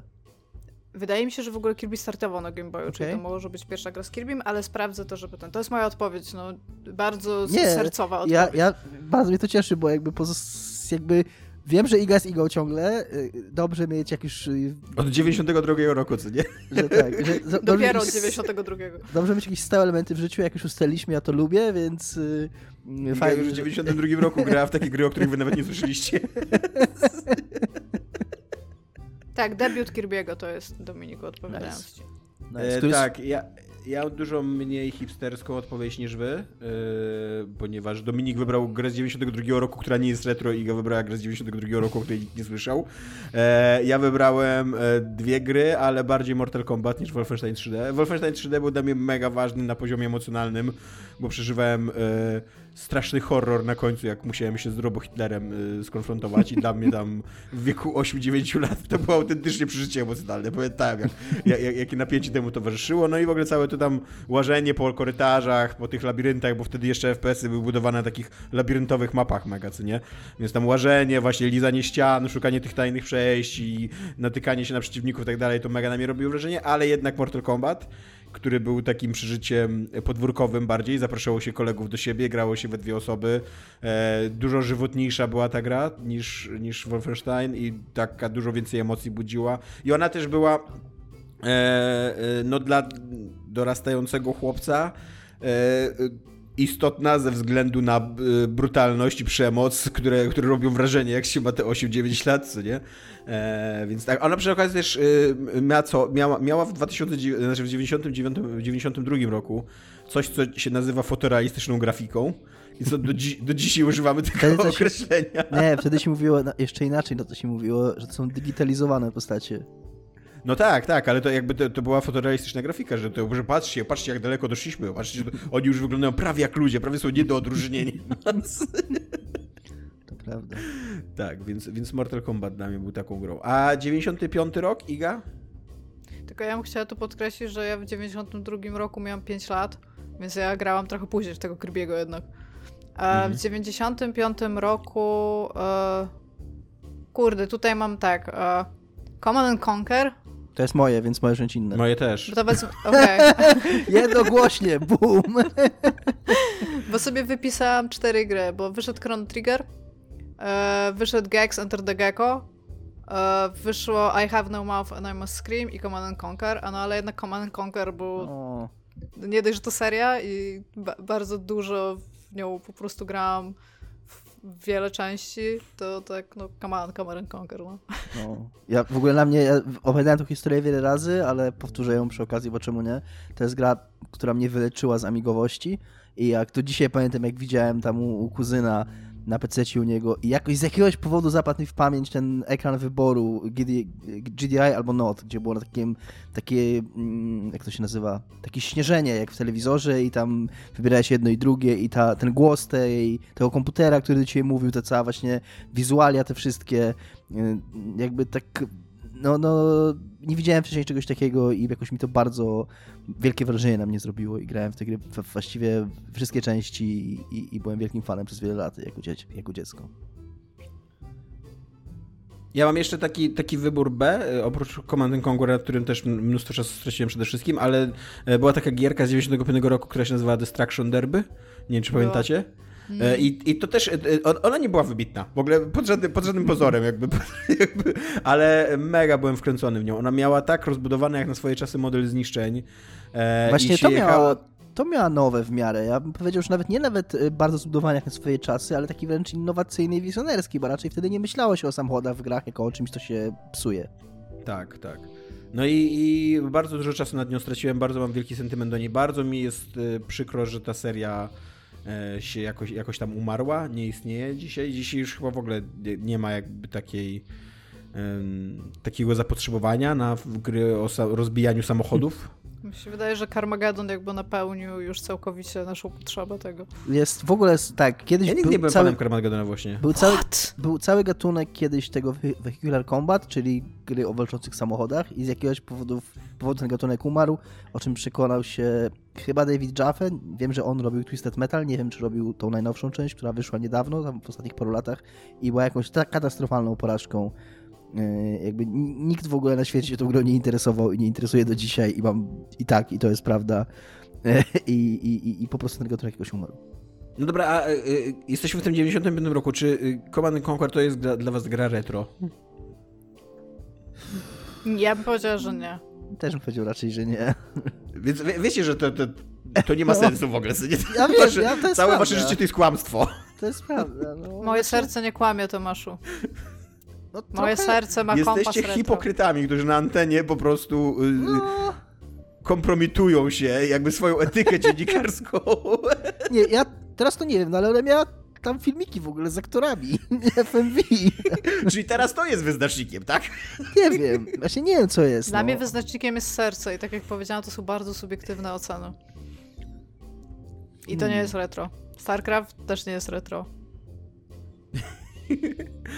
No dobra, nie, no, to Fate dwa tysiące... of, znaczy, okej, okay, no jeszcze wracając do tego, Fate of Atlantis, to zrobię teraz takiego twista, no to jeszcze powiedziałbym, że jest retro, no choćby dlatego, że jednak takich gier się już nie robi, jak się teraz je współcześnie robi, właśnie teraz jak się robi współcześnie przygodówki, to one bardzo mocno nawiązują, bardzo często to pixelartowe, jakby one bardzo świadomie czerpią z tej stylistyki, bo to są trochę gry, które interesują pewnych specyficznych ludzi, którzy jakby trochę utknęli w tamtych czasach i którzy trochę nie A mogą się pogodzić. A Command and Conquer...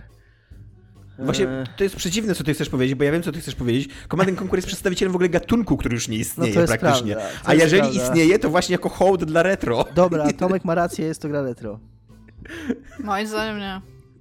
Nie przekonał. No bo tak na, nawet, nawet się przecież robi teraz y, remake'i H D, co nie? Command and Conquer. I, I jest właśnie, i bardzo był chwalony ten remake Command and Conquer teraz za to, że, że on ma taki feel starego grania, że, jest, że jakby tak z tak. szacunkiem podeszli do niego. Jest bardzo podobne to jest kasus R T S-ów i przygodówek, że trochę też R T S-y umarły. No jeżeli teraz ktoś robi R T S-a, no to to jest po prostu stara gra już na wejściu. No i rok dwa tysiące trzeci, który wcale nie jest przypadkowy, bo tak się mi pytaliście na początku, że ja przypadkowo te, te, te, te lata wy... Rok dwa tysiące trzeci miał miejsce dokładnie osiemnaście lat temu. Ludzie, którzy się urodzili w dwa tysiące trzecim roku właśnie wchodzą w dorosłość, więc chciałbym zaznaczyć, że to, to jest prehistoria jakby. Realnie to było bardzo dawno temu. Jaka jest wasza ulubiona gra z dwa tysiące trzeciego roku? Ja od razu powiem na początku, że Need for Speed Underground. What? E... No.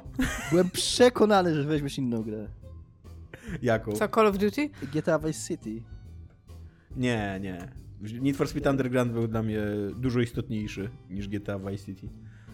Znaczy uwielbiam G T A Vice City, co nie? Ale, ale z G T A Vice City jest ten problem, no, że to była trójka na sterydach, co nie? Jakby mm-hmm. ciężko to tam... A Need for Speed Underground to, wiesz, stworzył cały, też taki już martwy gatunek wyścigów tuningowanymi samochodami. Ten, ten, ten taki okres zachwytu, jaki mieliśmy ulicznymi wyścigami, to już nawet marka, która z tego powstała, czyli tam Szybcy i wściekli, to on, ona już nawet odeszła od tego i przeszła do jakiegoś, nie wiem, ulicznego, ulicznych bitew samochodowych, nie? Więc, ale tak, a, a wtedy w ogóle ścieżka dźwiękowa, jaką, jaką ona miała i cała ta estetyka i całe te takie... Mm, taki styl życia, jaki ona sprzedawała, taki, taki wieczny szpan i prędkość i, i e, no to kurde, me, me, mega dobrze, Dobra, mega mi, się, mi to weszło wtedy. Co? Bardzo mi się podoba, że Tomek, Tomek w dwa tysiące trzecim roku był człowiekiem, który, dla którego najważniejszy był szpan i prędkość. Tak, szpan i prędkość, tylko to się liczyło. Lepiej spalić się szybko niż tyć się powoli. Ile miałeś lat wtedy? dwa tysiące trzeci? No to ile? dziewiętnaście miałem. Iga, twoja ulubiona gra z dwa tysiące trzeciego roku. A ja tutaj wybrałam dosyć bezpiecznie i wybrałam Silent Hill trzy. I no po prostu rzadko są lata, kiedy wychodzi Silent Hill, więc go wybrałam. Chociaż jest to chyba mój najmniej ulubiony Silent Hill. No właśnie chciałem powiedzieć, że Silent Hill trzy to raczej nie jest ten najbardziej znany Silent Hill, nie? Ani najbardziej wielbiony Silent Hill. Ja mam problem z tymi... Silent Hill ma takie jakby troszeczkę e, odwołanie do jakiejś takiej fabuły, którą odpowiadał. Jedynka nawiązuje do trójki i ta dwójka wyszła w, jakby w sam środek tego, totalnie robiąc zupełnie inną historię. I ta trójka wróciła do tej z jedynki, nie wiem po co, ale no, no wciąż to jest Silent Hill, no. Jakby, co ci powiem, no z, z, rozpisałem sobie jeszcze... Samorosta, bo uważam, że Amanita Design robi dobro, dobre rzeczy i tylko, że to nigdy nie będą moje ulubione gry, to są fajne, casualowe gierki na moment. Zuma wyszła oraz Polanie dwa. Wow. A słuchaj Iga, bo to jest ciekawe, ten Silent Hill trzy, rozumiem, że to była taka klasyczny właśnie przygodówkowy horror w stylu teraz Medium, nie, że kierujesz czołgiem i... Tak. Liżesz ściany i tak. No to, to, to jest totalnie gra retro dla mnie. Czołgiem i liżesz ściany. To jest, to jest... definicja z, z, z starych, klasycznych horrorów. Na Wikipedię w ogóle. Są to gry, w których... Sterujesz czołgiem i liżesz ściany. No to czy, czy dla ciebie to nie jest właśnie retro design? I czy jak teraz, jak teraz opowiadałeś o Medium, to właśnie nie mówię, że on się odwołuje do tych starych horrorów?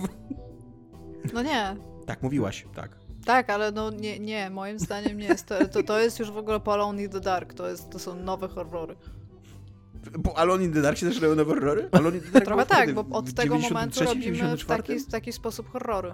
Jezu, wy żyjecie przyszłością. Po prostu...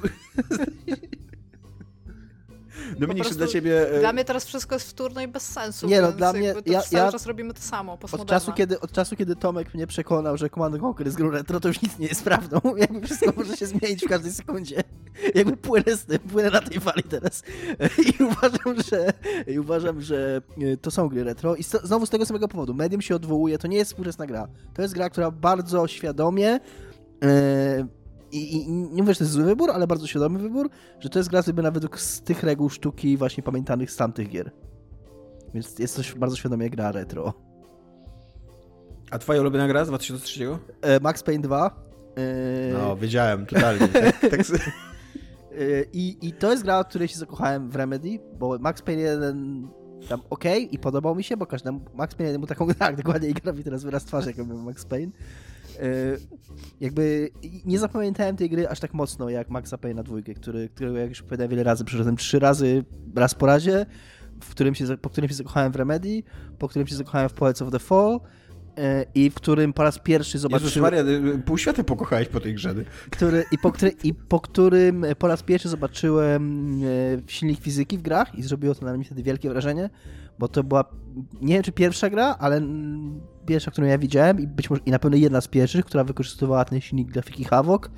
Yy, rok jeszcze, cały rok przed Half-Life'em dwa, który jakby bardzo, bardzo jest pamiętany za to yy, i fakt, że w, ha- w Maxie, Maxie Payne dwa to było takie bardzo powierzchowne, że tam strzeliłeś, tam jakieś puszki stały na stole, strzeliłeś, to te puszki spadały ze stołu. Jakby nie, wycho- nie wykorzystywała w ogóle gameplayowo ta gra. Nie wykorzystywała tego silniku fizyki, więc może dlatego Half-Life dwa został bardziej to zapamiętany, bo on coś robił z tym, a w Maxie Payne dwa to po prostu było, ale wciąż zrobiło tam niewielkie wrażenie i pamiętam to. Więc rozumiem, że yy, Max Payne dwa to nie jest dla ciebie gra retro. No na pewno nie jest to gra retro. No, jakby ona wprowadziła i, i bardzo wiele rzeczy, które się cały czas robi. Jakby strzelanki wręcz T P P. Tak, ja się zgadzam z tym. No. Strzelanki T P P że, w zasadzie robi że, tak samo cały strzelanki czas. Strzelanki T P P nie dość, że dzisiaj to jest bardzo dominujący yy, nurt, to robi się w zasadzie tak samo, co nie można, może trochę chowanie się za osłony jest inaczej zaprojektowane, oczywiście wszystko jest wygodniejsze i tak dalej, mniej slow-mo jest, co, na czym ja ubolewam, bo bardzo lubię slow-mo efekt w grach, ale, ale zasadniczo jak grasz w Maxa Payne'a dwa i go po prostu byś ubrał w nową fabułę, to to była współczesna gra w miarę. No.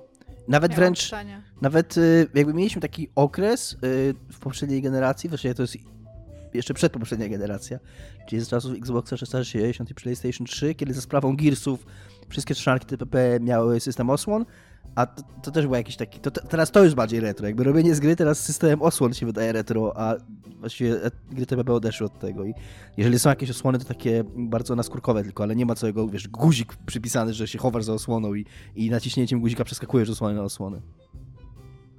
Skoro dwa tysiące trzeci rok był dla Tomasza rokiem szmalu i prędkości, to skoro Dominik lubił Maxa Payne'a dwa, to czego rokiem był dla ciebie dwa tysiące trzeci, Dominik? Miłości, no. Miłości, to, no. Miłości to było ale, ale też y, trzeba powiedzieć nieszczęśliwej i tragicznej miłości skazanej na, y, na, na, nie, no, na porażkę. Czy inna miłość ma sens w ogóle? No nie. No właśnie. Chyba, że miłość na polu bitwy, no to, to wtedy tak. No dobra, zrobiłem tą, znaczy tą, tą wyliczankę właśnie po to, żeby zwrócić wam uwagę, ponieważ podejrzewałem, że będziemy mieli jakieś problemy definicji, takie de, z definicją, że jest to przedziwny twór w ogóle. Taka kultura gier retro, co nie? Jakby to, to co się wytworzyło... I ja się, ja się na przykład tak na takim podstawowym poziomie się trochę zgadzam z Igą, że jak, jak ktoś mi mówi, że jest impreza retro, to nie wyobrażam sobie, że na tej imprezie retro będzie Command and Conquer, bo to jest zbyt współczesna gra dla ludzi, którzy chodzą na imprezy retro. Właśnie, to nie jest zbyt współczesna gra dla retro, tylko dla ludzi, którzy myślą o retro, albo ludzi, którzy robią imprezy retro, co nie? Ale taki mam, taki mam problem w ogóle z całą dyskusją zawsze o retro. Ja w ogóle też jestem trochę przeciwnikiem takiego sentymentu i... jakiejś tęsknoty, takiego patrzenia wstecz z upiększaniem tej przeszłości, a wydaje mi się, że retro to bardzo robi i na przykład dochodzi do takiego trochę absurdalnego gloryfikowania gier, które ledwo działały. Nie wiem, czy się zgodzicie. No tak, tak. Jakby jest, jest, jest taki bot na, na Twitterze, on się chyba tam nazywa Games Used to Suck. I to jest, to, to jest centralnie, to jest prawda, gry były dużo gorsze, w gry się grało dużo trudniej, gry nie dawały tyle radości, bo nie mieliśmy opracowanych rzeczy i jakby coś, zawsze jest coś kontra coś, tak? Teraz mamy, ma, znaczy z, oprócz sceny indie, patrząc na taką branżę, jak kiedyś istniała, czyli główny nurt jakby, tak? A, no kiedyś one były takie właśnie... może bardziej dziełem kilku ludzi albo coś takiego i tam spoko, ale przez to były krótkie, wyglądały brzydko, nie dawały tyle dopaminy, ile powinny dawać, a teraz mamy konstrukty marketingowe, no ale przez to nie mają w jakiś tam sposób duszy i serca. No, no, no i być może... Się, się często wspomina, przepraszam, dokończ Iga, często... Nie, no możesz mówić. Że, w sensie...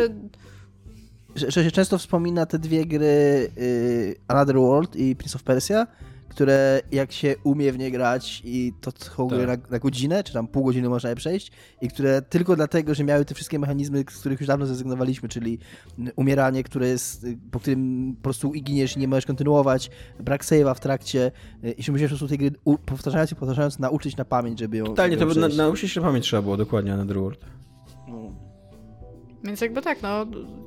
Ja tutaj, tak jak mówiłam, odczuwam jakieś potrzebę z wchodzenia z tymi grami w kontakt, ale to nie jest tak, że sobie siedzę i sobie myślę, o, tam gram sobie w jakąś gierkę, nie wiem, Subs and Cuddlies z Epic Spectrum i o mój Boże, Cyberpunk jest o tyle gorszą grą. No nie, nie jest.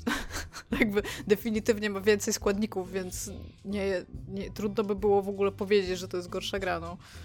I tak, nie wiem, czy pamiętacie, to już w ogóle z takiej ery, jak ja byłam tam małym oseskiem i miałam jeszcze normalne włosy i byłam malutka i siedziałam i nie wiem, czy pamiętacie, że kiedyś jak się przeszło... Iga, jak... wysłałaś nam ostatnie swoje zdjęcie, jak miałeś cztery lata, ty nigdy nie miałeś normalnych włosów. No tak, to jest fakt, miałam wybuch, miałam włosy w kształcie wybuchu. To ten, to... Jak, jak granie działa się na jednym ekranie, tylko można było zmienić jakby ekran w prawo albo w lewo, to nie wiem, czy pamiętacie, ile trzeba było czekać pomiędzy tymi rzeczami. My teraz mamy tam no loading screens, ale nawet jak są te loading screens, to to jest trzysta razy bardziej lepsza rozrywka, nie? Albo jak się robiło fatality w Mortal Kombat na Amidze, trzeba to trzeba czasami było trzy razy dyskietkę wymienić, bo doczytywała dane w ogóle po, pomiędzy nimi. I tam super, bawię się rewelacyjnie, teraz wszyscy odkładamy joysticki i patrzcie, jak wymieniam dyskietki. No... No dobra, a, a jakie macie ogólnie odczucia, emocje wobec tego kultu retro, tej, tej, tej nie wiem, odnogi popkultury, która jest właśnie szczególnie wybitnie silna i żywotna w grach wideo? Nie mam żadnego problemu z faktem, że ktoś może dobrze wspominać gry z Amigi. Już w ogóle podziwiam tych ludzi, którzy cały czas robią gry na Amigę. Bo ciągle wychodzą nowe gry na Amigę w ogóle, takie nówki funkiel, nówki sztuki. I tam super, fajnie. Ale też troszeczkę nie widzę sensu siedzieć tylko i wyłącznie w latach tam siedemdziesiąt do osiemdziesiąt pięć i tylko na te rzeczy się patrzeć i nie grać w nowe gry, jakby troszeczkę po co. No ja, ja w ogóle... dla, mnie, dla, dla mnie to medium jest super w ogóle w całości i chcę je poznawać dalej i bardziej. No ja w ogóle nie, nie lubię strasznie, strasznie takiego, takiej perspektywy nie tylko na gry, tylko w ogóle na wszystko, że tam kiedyś to były czasy, a teraz nie ma czasów i że kiedyś to było lepiej, a teraz jest gorzej i tam, że kiedyś było jakoś fajniej, bo na, to są na ogół straszne bzdury. Kiedyś żyliśmy w rzece. Że, że tak, że... Nie wiedział, że? To są, Jeziorze, to są na strasznie bzdury, które po prostu kolorujemy sobie w głowie, no bo tak działa nasz mózg i tak działają wspomnienia, że pamiętamy to, co jest dobre, a wyrzucamy to, co było złe. Znaczy, co było dobre, a wyrzucamy to, co było złe. E, lubię odwołania, lubię gry, które odwołują się jakoś tam czy, przez stylistykę, czy, czy przez jakieś tam aspekty wizualne. Również z tego powodu, że mimo tego, że mam świadomość, że, że to jest oszustwo, to to jest oszustwo, które działa, więc jeżeli ktoś się tak powierzchownie odwołuje do jakichś rzeczy, które ja pamiętam z przeszłości, to jakby jest mi łatwiej w to wejść, ale lubię, jeżeli to jest właśnie powierzchowne, a jednak w designie i że to jest, jeżeli to jest nowa gra, no. Jeżeli trochę nawiązuje czy przez stylistykę, czy przez oprawę, czy przez o, o, dźwięk do starych gier, ale jednocześnie wnosi coś nowego, to super. A jeżeli to jest po prostu stara gra, właśnie jak ten Cyber Shadow, no to się po prostu nią znudzę, no bo grałem w tą grę, jak miałem sześć lat i I to, że pogram w nią teraz, to sobie przez chwilkę przypomnę, ale to było fajne wtedy, jak w to grałem, po czym po dziesięciu minutach mam, że nie, ale jakby okej, okay, to, było, to było fajne dla mnie wtedy, ale to nie jest fajne dla mnie teraz. I tam dziękuję bardzo. No dobra, to przerywamy na chwilę dyskusję o retro. Dominiku, co jest grane u ciebie? Czy w ogóle jest coś grane poza Cyber Shadow i Medium, o których już mówiłeś? Czy... No, skończyłem Donut County, skończyłem to Pain's Creek Killings. Pain's Creek. I, i, i, I chciałem jeszcze raz podziękować Idze, tym razem publicznie, żeby, bo dzisiaj trochę Iga trochę pojechała po nas, więc trochę słusznie. W jaki i... sposób po was pojechała? Nie pamiętam już, ale wiem, że miałem tylko coś na początku, że po raz jedziesz strasznie.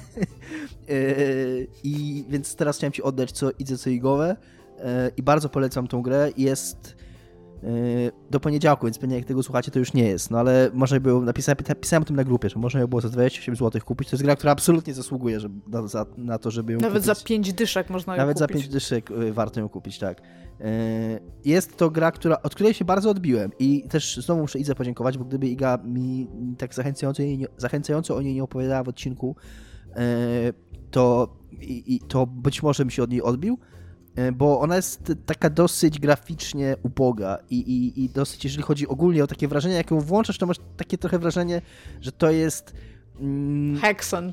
Że to, nie chcę powiedzieć asset flip, bo to bardzo z kolei byłoby nieuczciwe w stosunku do tej gry, no ale jest takie, jest taka, jest takie wrażenie obcowania z czymś no, bardzo budżetowym, jak w nią zaczynasz grać. Ale, ale bardzo się broni naprawdę fajną intrygą kryminalną, taką... Yy, Jakby gra, grając tą grę sobie trochę uświadamiasz, jak z jednej strony takie, taka historia o morderstwie w małym miasteczku jest sztampowa, ale z drugiej strony jak rzadko masz okazję doświadczyć takiej historii zrobionej dobrze. Że jakby, jakby, z jednej strony grając w tą grę, to miałem takie wrażenie, że widziałem to już wiele razy i że nie ma w tym nic nowego, ale z drugiej strony jest to zrobione tak dobrze, że jest jednocześnie świeże, bo jakby się mega wkręciłem, tam jest mega fajna drama, taka obyczajowa wokół tego, co znowu, to wszystko poznajesz tak łochnissimo, więc to, co powiedziała Iga, w tym sensie ta gra taka jest, to znaczy w niej się nic nie dzieje mm, praktycznie, kiedy w nią grasz, w jej fabule. To wszystko się już wydarzyło wcześniej i ty tylko to odkrywasz.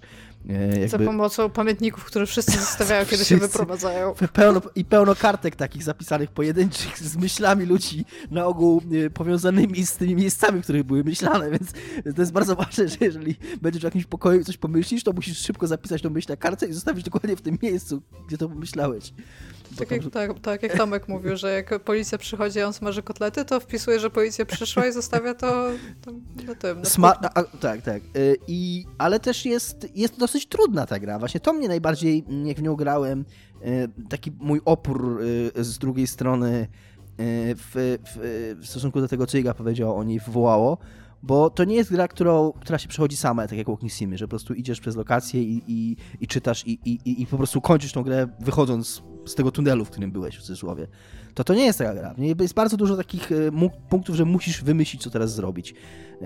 To nie zawsze są zagadki, weź przedmiot, użyj go na czymś, chociaż też takie są, ale to jest bardzo często choćby wykminienie, znalazłem jakiś klucz, do czego to jest klucz. I tych miejsc, do których ten klucz możesz teoretycznie wsadzić, jest wiele.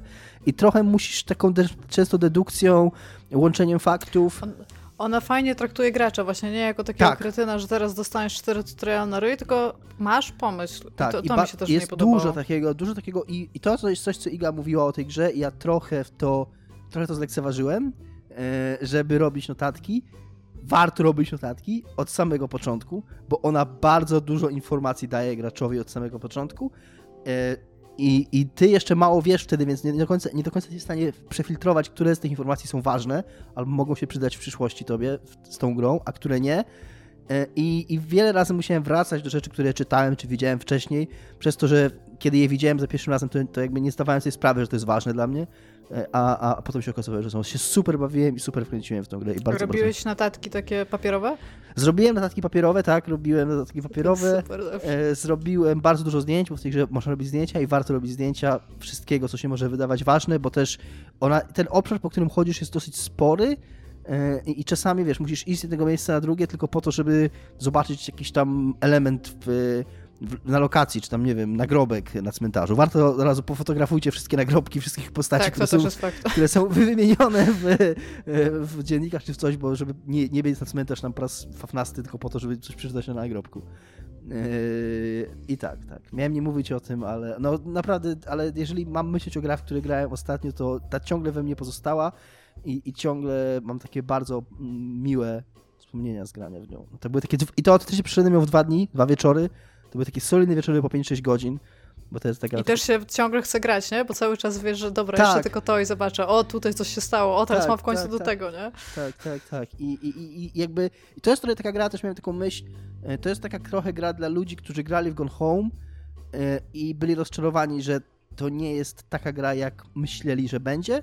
To, to, to, to Pain's Creek Killings to jest taka gra, jeżeli chodzi przynajmniej teraz o fabułę, nie, nie gameplay teraz mówię, o historię, którą przedstawia, to, to Pain's Creek Killings to jest taka gra, jak myśleliście, że Gone Home będzie, z taką bardzo poważną dramą yy, kryminalną i jednocześnie obyczajową, która jest bardzo mroczna, taka bardzo taka się robi ta gra gęsta, jeżeli chodzi o to, jak wchodzisz w to, co tam się wydarzyło, co się działo między poszczególnymi postaciami w tej historii, to to się robi takie naprawdę przybijająco smutno-mroczne. Nie, nie ma, nie ma teen, teen, miłości nastolatek i szczęścia i uśmiechu w tej grze, nie. I wracamy do naszego y, retro kącika, a w zasadzie retro odcinka. I kolejne moje pytanie dla was to jest pixel art, czyli że chyba to, co jest najbardziej wiązane z, tak wizualnie na, na pierwszy rzut oka, jak, jak ktoś się pyta o grę retro, to widzisz pixel art. I jaka jest wasza ocena pixel arta w dwa tysiące dwudziestym pierwszym roku? Czy uważacie, że to jest wciąż jakiś żywy i fajny kierunek? Czy to jest już odgrzewanie kotletów? Czy to jest pójście na łatwiznę i właśnie żerowanie na, na tych emocjach retromaniaków? Dominiku, ty zaczniesz teraz ten segment? Nie mam problemów z pixelartem. Nie jest tak, że widzę pixelart i mam o, pixelart, wow, super. Ani nie mam tak, że widzę pixelart i mam o, pixelart, słabo. Mam raczej tak, że widzę pixelart i myślę o pixelart, yy, ale yy, zauważam pewne benefity tego rozwiązania. Na pewno pixelartowa grafika potrafi być czytelniejsza, więc dużo łatwiej grze spełniać taki, taką podstawową funkcję oprawy graficznej, czyli komunikowanie yy, jakiejś informacji graczowi, a nie tylko yy, tam sprawia jakby wywoływanie jakichś wrażeń estetycznych, bo tam jeśli chodzi o grę wideo, to wydaje mi się, że jednak wrażenia estetyczne tak, super, ale na pierwszym miejscu powinna być informacja, że dopiero kiedy informacja jest przekazana i z tej grafiki wynika to, co powinno wynikać informacyjnie, to na drugim miejscu są wrażenia estetyczne. No to ta pixelartowa grafika dużo łatwiej jest spełniać tą funkcję informacyjną. A, ale czy tam jestem jakimś super fanem? To, to nie, wręcz przeciwnie właśnie, wręcz, yy, mówię, znowu wrócę do tego przykładu Star Renegades, ale mnie to bardzo uderzyło właśnie, jak przeczytałem w jakiejś dyskusji internetowej, że ktoś tam twierdził, że to nie jest w ogóle żaden pixel art, tylko to było jakoś inaczej robione, to nie jest true pixel art, to ja chyba nawet wolę, jak to nie jest true pixel art, bo true pixel art, czyli kiedy faktycznie ktoś rysował te pikselki, jest brzydki po prostu, no, bardzo często. Iga? Ja mam trochę, znaczy... Mam trochę podobnie jak Dominik, nie mam stosunku do samego wyboru stylistycznego, bo to jest w jakiś tam sposób stylistyka. Często jak to jest zrobione dobrze, to jest to zrobione dobrze, czasami jest to zrobione średnio, czasami bardzo źle. A natomiast mam wrażenie, że była kiedyś taka Iga, co jak widziała pixel art, to się nawet trochę cieszyła. To teraz już jest tego po prostu tak dużo, że jakby I don't, I don't care, to się stało w jakiś tam sposób przezroczyste. No to... I... No takie, to po prostu teraz jest, nie? Trochę, tak, to, to, trochę, a... chyba, trochę chyba coś w tym jest, co mówisz, bo, bo właśnie kiedyś, jak wychodziła pixelartowa gra, no to, to, to był jak, jakby, była w tym jakaś odwaga. Było w tym jakieś, to, ktoś... ktoś to coś jak, mówiło w ogóle, To coś nie? mówiło, ktoś jakby, tak, to było, jak, to było jakieś takie oświadczenie ze strony twórców, że jakby taka, jakiś komunikat, którym wysyłali w ten sposób. A teraz to jest po prostu kolejny wybór z, z, z, tam z, tego, z tego katalogu rozwiązań, które można... zastosować w grach wideo. Więc y, nie mam praktycznie żadnego stosunku do tego, dopóki nie zobaczę animacji, dopóki nie zobaczę, jak się, jak ta gra jakby działa, jak już wejdę z nią w interakcję. A co mi się podoba, to przez to, że ta stylistyka się stała taka trochę bardziej pop, właściwie zawsze była pop, ale no jakby wróciła w łaski, to y, śledzę bardzo wielu artystów, którzy robią bardzo fajne, duże rzeczy, takie po prostu piksela po pikseli. I to, to fenomenalnie wygląda, jeżeli to jest dobrze zrobione. Ale tak poza tym... Teraz jest na przykład taki nowy trend i to są powroty Iga, właśnie... Czy ty, no. czy ty przed chwilą zastosowałaś żeńską formę yy, rzeczownika piksel, że coś robią piksela po pikseli? Że jest jedna piksela, mhm. kilka pikseli? Zajebiste, bardzo mi się to spodobało. Bardzo ładne. Proszę. Możesz, możesz jako mężczyzna mi to zabrać. Dobrze, dobrze. Tak. E, Zaadap- i... Zaadaptuję to. I teraz jakby te, teraz jest taki jakby trochę nowy trend i jest bardzo dużo powrotów do, te, do tej takiej stylistyki P S X-owej, trochę, troszeczkę później. I dużo gier teraz takich będzie wychodziło i to jest jakiś taki nowy trend i to też się stanie przezroczyste, więc niedługo będziemy zaciągać do grafiki, nie wiem, z, Wiedźmi- z Gotika, potem będziemy do Wiedźmina dwa i tam za trzydzieści lat do Cyberpunka. Pamiętacie taką retro grę Cyberpunk? Robimy teraz to. Więc to jest mniej więcej coś takiego, no. A ty, Tomaszu? Ja mam trochę tak jak ty, że było kiedyś tak, że byłem, jakiś entuzjazm czułem do pixelartu, że tam był sobie taki mały Tomek, który biegał radośnie po łące od pixelartu do pixelartu i w ogóle cieszył się, że, że, że gry są ładne znowu i, i, i że, że ktoś wkłada w to wysiłek, ten piksel po pikselku. Bardzo mnie dziwi, że stary Renegade to nie jest pixelart i w ogóle to jest gra, która fenomenalnie wygląda, przepiękna jest. Znaczy ja nie wiem, czy tak jest. Wiem, że przeczytałem to na jakimś tam wątku, jak czytałem o tej grze, jak czegoś szukałem, że właśnie ktoś... ktoś to, dokładnie co pamiętałem, to że ktoś napisał, że to jest normalny art przypuszczony przez rasterizer. Jak, jakby ja uważam, że obojętne co to jest, to każdy powinien chcieć to przygarnąć do siebie. jakby, bo, bo, bo, bo jest wycaskana bardzo ta gierka. Eee, a dzisiaj mam, dzisiaj mam tak, że no pixel art po prostu jest. I... I raczej, jeżeli już o tym sobie myślę jakoś głębiej, to raczej mam tak, że mnie ono odstrasza, że czuję, że to jest jakiś taki um, taka forma żerowania właśnie, że, że ktoś znowu chce mi wcisnąć, kurde, swoje tam, swoją nostalgię, swój sentyment i swoje tam retro, kurde, uczucia mi przez gardło i przypomnieć mi, że kiedyś to się lepiej grało niż dzisiaj. Co oczywiście jest bardzo niesprawiedliwe, bo mnóstwo tych gier pixelartowych wcale nie jest retro, ani nie, um, nie żeruje na nostalgii, ani nic takiego, ale, ale mam wrażenie, że trochę tak postrzegam ten, ten kierunek artystyczny. No, to jest to, to jest to, co ja myślę o pixelarcie. E, a e, przechodząc na gatunki retro, e, czy są jakieś gatunki, za którymi autentycznie tęsknicie, które zniknęły, a, a, albo takie gatunki, które kiedyś autentycznie były lepsze? Dominik, tutaj taki mam przykład bardzo dominikowy, czyli um, izometryczne R P G, niektóre... Nie wiem, czy dzisiaj wciąż są gatunkiem retro, bo jednak to, to odrodzenie tego gatunku jest dosyć spektakularne, to co się wydarzyło, ale, ale zdecydowanie kiedyś były, jakby długo, długo ich nie było, długo, na długo zniknęły z pola widzenia, nie? I to wydaje jest, się, no. że to był... No. Nie no, skończ, skończ. Że wydaje no się, i że... wydaje się, że to jest właśnie taki gatunek, który... o którym można było powiedzieć, że był kiedyś lepszy i fajnie, że wrócił, co nie? Jest coś takiego właśnie, że, że z er pe gie ami się stało coś takiego, że one zniknęły na pewien czas przez to, że wszystko zaczęło być trochę er pe giem, że jakby w pewnym momencie er pe gie, gry er pe gie były tak popularne. To jest w ogóle śmieszne w tym gatunku, bo, bo ja pamiętam bardzo wyraźnie, jak wychodził pierwszy Baldur's Gate, to się mówiło, że gry er pe gie są martwe i pierwszy Baldur's Gate i pierwszy Diablo wskrzesiły te gry po bardzo wielu latach ich nieobecności w mainstreamie.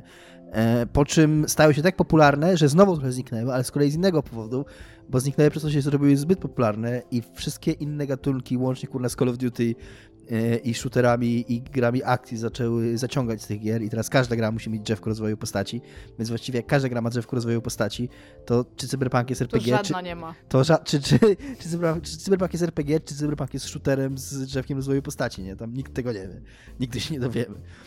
I, i trochę przez to te izometryczne er pe gie i to, to ich takie wskrzeszenie, które zrobił In, In Exile, Obsidian i Ilarian, te trzy firmy, czyli Divinity, Wasteland i Pillars of, Eter- Pillars of Eternity, e, że trochę nam uratowały jakby to, czym są er pe gie, że jak, kiedy teraz, m, nawet myślę, że jak, kiedy teraz się powie gra er pe gie, tak gdybyś miał powiedzieć, czym jest gra er pe gie, no to albo ktoś pokaże na izometrycznego er pe gie w rodzaju tam Pillarsów dwa współczesnego, albo na jak z kolei na japońskie er pe gie. Które są, to też jest w ogóle niesamowite, że są zupełnie czynne. Tak, w ogóle, w ogóle wybór, pamiętacie, że wybór, że Cyberpunk miał być grą F P S, a tak niby sobie wyobrażaliśmy w pewnym momencie rozwoju er pe gie ów, że, że er pe gie będą, er pe gie będą takie właśnie w stylu Skyrima i Fallouta trzy, że to był, że to był kontrowersyjny wybór, że ludzie byli tacy, to, to, to, to nie będzie prawdziwy er pe gie. No.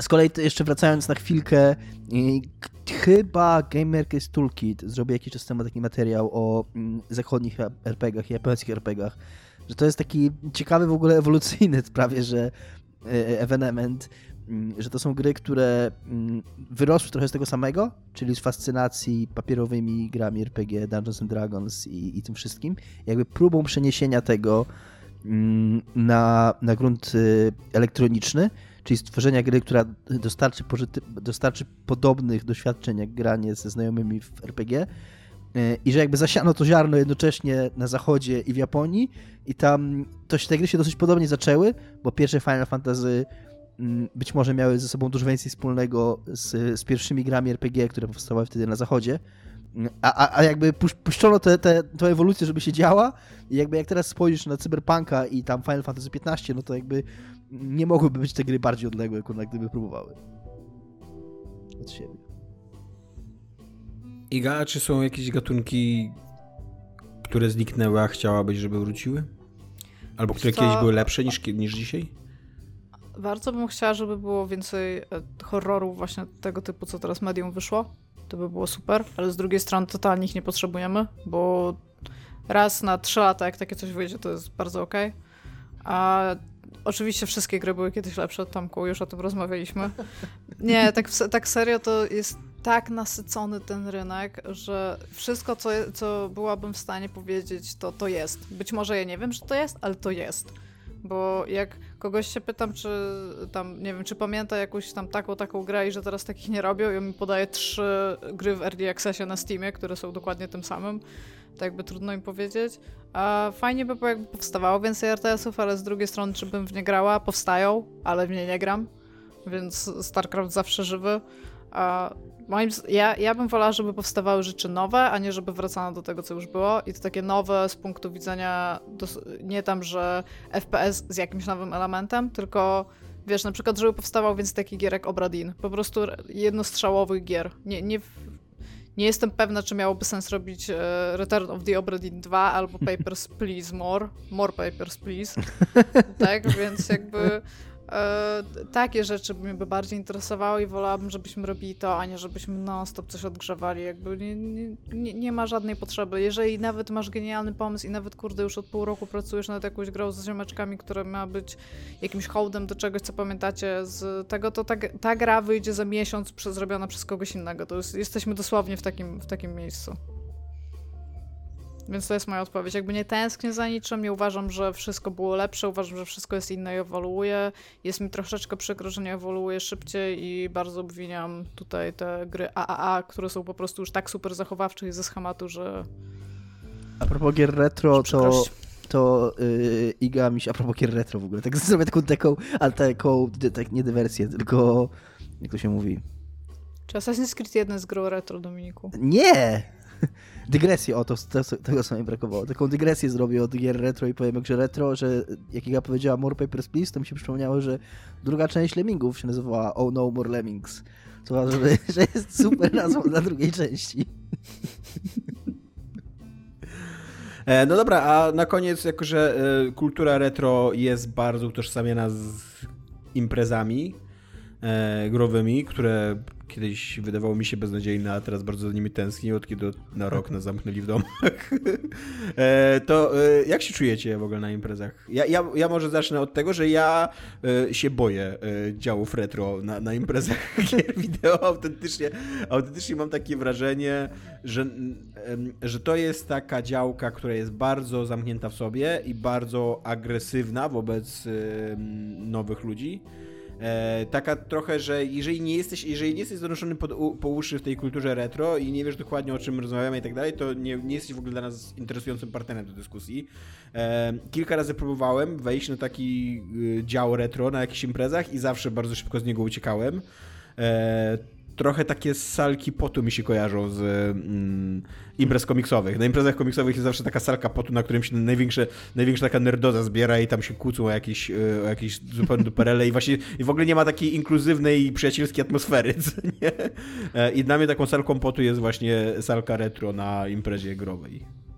Ja tylko zrobię, muszę znowu zrobić szybką dywersję e, i, i tym razem... Dygresję? Tak, tak, tak, tak, tak. To był teraz świadomie, tak powiedziałem, aha, do żartu. Mhm. E, i, i, i, i, tak jak wcześniej, I tak jak wcześniej jakby z podziwem patrzyłem na Dominika z zewnątrz, jak mi się, jak trafiłem z datą wydania Flight of the Amazon Queen, tak teraz muszę skarcić Dominika. E, druga część Lemmings nazywała się Lemmings dwa, e, a Oh No More Lemmings było dodatkiem do, do Lemmings. Jak się skarcisz? to, to po odcinku. po odcinku się skarcę. Pry, prywatnie. Ale jak? Nie wiem kiedy. to pozostanie między mną a mną. Dobra, a jak się czujesz Robiło na... Robiło się bardzo kinki nagle. Tak, tak. Idziemy, idziemy z podcastem w tą stronę. Bo Dominik... Rozwiń temat. Nie, jak się czujesz na e, imprezach growych, jak wchodzisz do tej e, salki retro, wiesz, że musisz się skarcić i tam leży taki kabel. Nie wiem, czy, bardzo nie wiem, czy byłem kiedy... Nie chcę powiedzieć, że nie byłem na takiej imprezie, ale ja w ogóle mam mało doświadczeń z imprez growych. Chyba prywatnie byłem raz tylko na imprezie growej i był to... E, był to... No ta impreza w Poznaniu. Gic? Nie, nie G I S to jest podimpreza, to jest P G E. Ta, tak, tak, coś... tak. P... Nie, nie, właśnie nie. No to taka największa impreza growa w Polsce. Poznań Game Area, P G A. P- tak. P G A? P G A no. Nie, ten taki konwent. A, Polkon? Ci chodzi o... Polkon, o Polkon. Polkon. Nie, nie Polkon. Nie, nie Polkon. Czekaj, nie Polkon. Nie Polkon. Pyrkon. Na... Pyrkon. Pyrkon, o kurde. Ale to nie jest Pyrkon nie jest imprezą grową. No właśnie. Okej, okay. No to chyba było, to jedyna wokół tego, no nerdowa taka powiedzmy, tak? Na której byłem, to był Pyrkon, a jeżeli byłem, to właśnie na P G A byłem zawsze służbowo, na Kopernikon jeździliśmy zawsze jako niezatapialni, też nie jest grową, no tylko tam ogólnie tam nerdową, nie? Więc ja chyba nigdy prywatnie nie byłem na takiej imprezie, więc nie mam Jezu, żadnych odczuć. Jezu, też nie za Kopernikonem. Ja no. też. Z tym, pier- z tym pierwszymi, gdzie się jeździło jak Szybcy i Wściekli, tak sobie ale po ja, trochę, ja trochę, trochę mam tak jak Tomek, ale ja w ogóle mam trochę tak do wszelkich takich przejawów czegoś, co, czego człowiek bardzo szuka i bardzo potrzebuje, jak jest młodszy i, i potrzebuje jakoś siebie zdefiniować i potrzebuje tożsamości, więc bardzo go garnie do takich e, e, tribalizm, jak to się nazywa, takich plemiennych o, rytuałów, że tam my jesteśmy jakąś grupą i my mamy bardzo ścisłą definicję tego, kim jesteśmy i nie wpuszczamy nikogo z zewnątrz, bo to jest no, dla nas. Definiujemy się e, tym, tak, kim przez, jesteśmy, przez to, kogo nie wpuszczamy. Przez, przez tak. tym, kogo nie wpuszczamy. I to jest coś To człowiek, to człowiek, to człowiek jest bardzo atrakcyjny, jak ma piętnaście lat i potrzebuje tego, czy tam nawet dwadzieścia, a już jak się jest starszym, to, to wręcz mnie to odstrasza i odstręcza. I takie mam, że wolałbym lubić te gry retro, ale jednocześnie jakby nie przystępować do jakiegoś, kurwa, do jakiegoś kultu, czy do, jakiegoś, do jakiejś sekty teraz nagle, która ma swoje bardzo konkretne ograniczenia i takie bardzo konkretne zasady, więc, więc byłbym raczej pewnie, może nie ze względu na pot, czy jego brak, tylko bardziej ze względu właśnie na taką...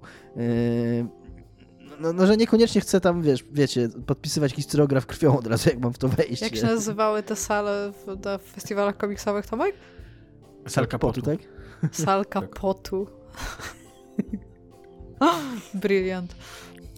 No a Iga, ty, ja, ja rozumiem, ja, ja sobie tak wyobrażam ciebie, Iga, że jak wchodzisz na imprezę grową, to od razu w ogóle twój wewnętrzny kompas pokazuje ci naj, naj, najbardziej retro w ogóle komputer, na którym jest odpalona najbardziej retro gra. Ty tam wchodzisz i mówisz, klękajcie w ogóle wieśniaki i wszyscy robią takie taki wielkie ukłony przed tobą i ty jak królowa retro siadasz do tego, do tego i mówisz, co to jest za nowoczesne badziewie w ogóle. Nie, nie gram w gry przed siedemdziesiątym ósmym. tysiąc siedemset siedemdziesiątym ósmym. Tak. Przy, okazji, przy okazji Iga tam od trzech dni już używa dezodorantu, więc jest przygotowana tak. na to. Przygotowuję się na imprezę, dokładnie. Znaczy, ja, ja lubię chodzić po tych salach e, retro, głównie dlatego, że tam bardzo często ludzie mają jakieś takie albo bootlegowe konsole, które są dla mnie po prostu interesujące, żeby zobaczyć, że nie wiem, w, w Czechach albo w Bułgarii wydali e, jakąś podróbkę S N E S-a, o której nie słyszałam, która też przy okazji, nie wiem, ogarniała Sega Saturn albo coś takiego. To są dla mnie takie ciekawe rzeczy, ale ja za bardzo tam nie rozmawiam z ludźmi, bo ja już się po prostu czuję stara, a... Się komunikujecie retro... bez słów w ogóle. Nie, staram się po prostu z nikim nie rozmawiać, ostatecznie biorę do ręki i się pytam, co to jest i wtedy... Co, co, co? Chwila, chwila. Wtedy e, otwierasz taką... Wracając, wracając do nowego, do nowego kinki. segmentu kinki odcinka. Ej, zawsze w retrosale do tych zawsze są kinki mega. Nie, nie są. Więc po prostu wchodzisz, bierzesz do ręki, tak? I, i no dopiero pójdziesz. I biorę jakąś konsolę i się pytam, co to jest. Nie? I wtedy zwykle ktoś realnie chce ci o tym opowiedzieć i to, to są fajne momenty tego, że znajdujesz pasjonata, który ci o czymś opowiada. Gorzej jest, jak zaczyna wchodzić już w takie opiniotwórcze rzeczy, że teraz wszystko jest właśnie gorsze, albo że ta firma, która zrobiła odpowiednik tego, to oni zrobili tam to gorzej, bo to coś tam, coś tam, i tak siedzisz, tam naprawdę nie chce się dzisiaj denerwować na wstaw i nazwę firmy. Więc to, to jest dla mnie interesujące, ale tak, żeby w ogóle tak usiąść i pograć, w sensie tak, że o, teraz usiądę i tutaj pójdę sobie pogram w Zula na przykład, albo w Ponga. Czy tak, to jest po, ten po Zul w ogóle? Ja, ja Zul dzisiaj na pierwszy, ja dzisiaj pierwszy raz słyszałem dzisiaj tej grze. To był jakiś taki człowiek mrówka, tak? Czy coś takiego? E, tak, i tam Chupa Chups to sponsorował. Tak, no. tak, było dużo lizaków Chupa Chups. No. Było, no. No, no, no. Pamiętam tą grę też. To na Amidze pamiętam, że bardzo, bardzo, tak, bardzo tak, ładna no. była. A to ten... Uh, więc ja sobie tam jakby, ja, ja się przejdę, żeby obejrzeć, że tak powiem, hardware, ten software mnie mało interesuje, bo tam są albo ludzie z dziećmi i te dzieci grają i one nie wiedzą w ogóle, co się dzieje na tych ekranach, to jest w ogóle przepiękne, jak one totalnie nie wiedzą, co się dzieje, i albo dużo starsi ludzie ode mnie, ale ja tam w ogóle nie pasuję w jakikolwiek sposób, mam zawsze wrażenie. I tak, jest to bardzo inkluzywna rzecz, znaczy in- nieinkluzywna rzecz, ci ludzie są tam bardzo zamknięci w tym, gdzie są i zwykle stają sobie przy swoich Są bardzo radykalni obok w ogóle. Się... Trochę tak, trochę tak i e, jakby też są zdania, że to są rzeczy, które należy pokazywać dzieciom. Bardzo często w ogóle coś takiego pada, że dzieci muszą to znać i tam jakby okej, okay, po co? A propos jakby... radykalizmu, zupełnie teraz zrobię taką dygresję, która naprawdę będzie dygresją. Dzisiaj jak czytałem o tym, e, o, o tej akcji... Dzięki, że jesteś Dominik.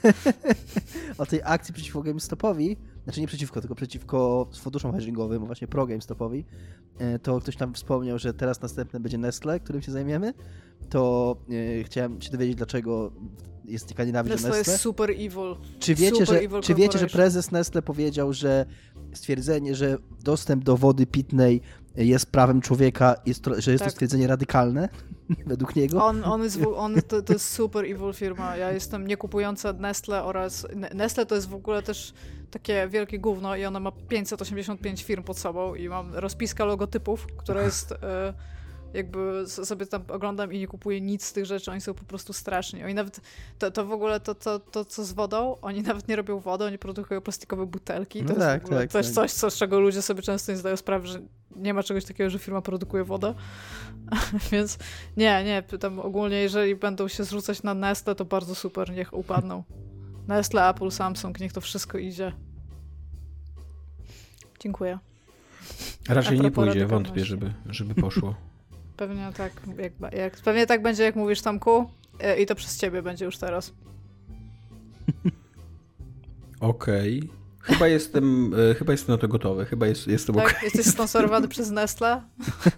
Tak, tak. Nie, jestem, jestem jakby już na tyle dorosły, na tyle już się wyrwałem z tej e, opresyjnej kultury retro, bo tak mi się wydaje, że po tym naszym, po tym ostatnim pytaniu wychodzi na to, że retro nas represjonuje, że tak, że jestem pogodzony z tym, że po prostu kapitalizm się będzie dział i, i nic na to nie poradzimy. No, moglibyście zapytać, co jest grane u mnie, Tomku, u ciebie, Tomku, ale nie zapytacie, ponieważ sam się muszę domagać uwagi i miłości. W, i więc u mnie grane jest, grane są dwie rzeczy, bo już zakończyliśmy dyskusję o retro. Po pierwsze obejrzałem ostatnio po raz kolejny Natural Born Killers. Nie wiem, czy macie jakieś emocje wobec Natural Born Killers? Bardzo nie. mocno pamiętam tą scenę na moście i to jest mniej więcej tyle, co, co ze mną zostało z tego filmu. Ty, Dominik, nie masz żadnych? Nie mam, nie, żadnych. Ja pamiętam, że jak oglądałem ten film jako nastolatek, to byłem w ogóle totalnie zachwycony nim. I ja byłem w ogóle wielkim wyznawcą Olivera Stone'a jako reżysera i tam jeszcze Quentin Tarantino pisał scenariusz, chociaż ten scenariusz został tak zgwałcony, że Tarantino próbował wycofać swoje nazwisko z tego filmu. No i e, aktorskimi kreacjami byłem zachwycony i tak dalej. I jest to film, który ma szokująco słabe rewatchability, że się tak wyrażę, e, bo nadal, nadal uważam, że to jest spoko film, że on robi bardzo spoko rzeczy. Że jest on zaskakująco odważny pod względem tego, jak pokazuje kult seryjnych morderców i kult przemocy w amerykańskich mediach. On jest, on jest w ogóle, to, to jest w ogóle bardzo film nie o, nie, o, nie o samej przemocy i nie o samych seryjnych mordercach, tylko o tym, jak oni są przedstawiani, jak się buduje, jak media budują ich legendę, jak są taki, jak zbierają w ogóle taką fanbazę dookoła siebie, jak właśnie cały ten taki kult tego powstaje i tak dalej. Tylko że przez to, jak on jest zrealizowany, to jakby nie ma absolutnie żadnego sensu oglądać go drugi raz. Ja go oglądałem ostatnio z piętnaście lat temu, a mówię, a pierwszy raz go oglądałem z dwadzieścia lat temu, ponieważ taki jestem stary. I ja pamiętam wszystko z tego filmu, co nie? Czy to bo, jest się bo... film retro? Tak. Właśnie tak się zaczęłam zastanawiać, kiedy zaczniemy mówić o tym, kiedy filmy są retro. O, to, jest film, to jest film retro bardzo pod tym względem, że Oliver Stone w pewnym momencie swojej kariery odkrył coś. I to coś, to, to, to się nazywało wtedy teledyskowy montaż, a dzisiaj bym to nazwał teraz raczej bełkotem takim montażowym. Takie, że, że wykorzystywanie różnych dziwnych ujęć kamery, przetykanie tego animacją, właśnie jakimś takim teledyskiem, na, na, na filtrami i tak dalej. I to na przykład w J F K było wykorzystane do tego, żeby pokazać ten zamęt w głowie człowieka, który tam próbuje odkryć, co się wydarzyło z Kennedym, jakby który spisek jest prawdziwy i tak dalej, a tutaj... A nie, tutaj jego głowa mam... po prostu tak zrobiła, już to ustaliliśmy na podcaście. A tu w urodzonych, w urodzonych Mordercach ten, ten chaotyczny montaż jest wykorzystany po to, żeby właśnie pokazać taką wiele, wiele, wiele jakby perspektyw, co nie? Taką, taką właśnie ciągłą obecność obserwatorów i ciągłe, ciągłe zmiany perspektywy, to, że tam media cały czas stoją nad tym i, i że to wszystko jest przepuszczone przez jakieś filtry i tak dalej. Tam jest w pewnym momencie formuła sitcom wykorzystana, jest takie krótkie wstawki animowane, e, no mnóstwo jest takich, takich różnych, tylko że to sprawia, że ten film, to, to, to jest interesujące tylko i wyłącznie za pierwszym razem, co nie? To, bo to w ogóle nie jest ciekawe, e, to w ogóle nie jest ładne, to w ogóle nie, nie prowadzi fajnie jakoś narracji, tylko jest takim fajnym metakomentarzem właśnie do T V i do, i do współczesnych mediów, co nie? Ale jak już oglądasz to za drugim czy trzecim razem ten film, to, to wiesz, jakby okej, okay, jest ten komentarz, ale ten film jest mega brzydki przez ten komentarz i ten film ma tylko jedną rzecz do powiedzenia i, yy, i, ona, i ona jest tak jakby silnie w nim mówiona, tak jakby w kółko jest wałkowana i jest kilka takich kultowych scen, w których padają te takie, takie bardzo, yy, bardzo znane, nie wiem, jakieś takie dialogi w stylu tam jak postrzelili tego... jak oni uciekają przed policją i przez przypadek, nie przez przypadek, no ale celowo zabijają, zabijają rowerzystę, nie? I to okazuje się, że to jest jakaś tam nadzieja olimpijska Stanów Zjednoczonych. Jest tak, tak, taka, taka niby scena quasi zabawna, co nie? Albo właśnie jak wybuchają te zamieszki w tym w więzieniu i tak dalej, ale jakby to jest coś, co, co, co, co, co, co tak dobrze się pamięta, że oglądanie tego filmu drugi raz totalnie mija się z celem. Jakby nie, nie miałem absolutnie żadnej przyjemności z oglądania go, co nie? E, więc to chciałem powiedzieć o Urodzonych Mordercach, bo mnie to mega zaskoczyło, ale chciałbym e, z takich nowych rzeczy, nie retro, e, to Cinemax wyprodukowało, a na H B O Go jest dostępny pierwszy, pierwszy i jedyny, bo serial nie ma przedłużenia, e, sezon, sezon, który, sezon serialu, który się nazywa po polsku Zamęt, po amerykańsku Quarry. E, jest to przedziwna produkcja, która bardzo słabo ciągnie akcję pod względem bohaterów i ich dramy. To jest opowieść o dwóch żołnierzach, którzy wracają z Wietnamu, e, są oskarżani o zbrodnie wojenne, jest siedemdziesiąty drugi rok e, i zgłasza się do nich taki e, koleś, który każe się nazywać The Broker e, i on im proponuje, żeby oni pracowali jako płatni mordercy dla nich, nie?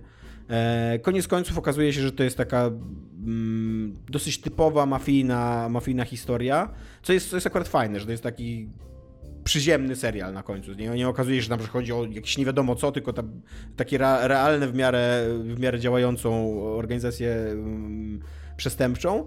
E, tylko że jest problem taki, że ci bohaterowie nie są specjalnie ciekawi, są strasznie rozedrygani, są przedziwnie zagrani miejscami.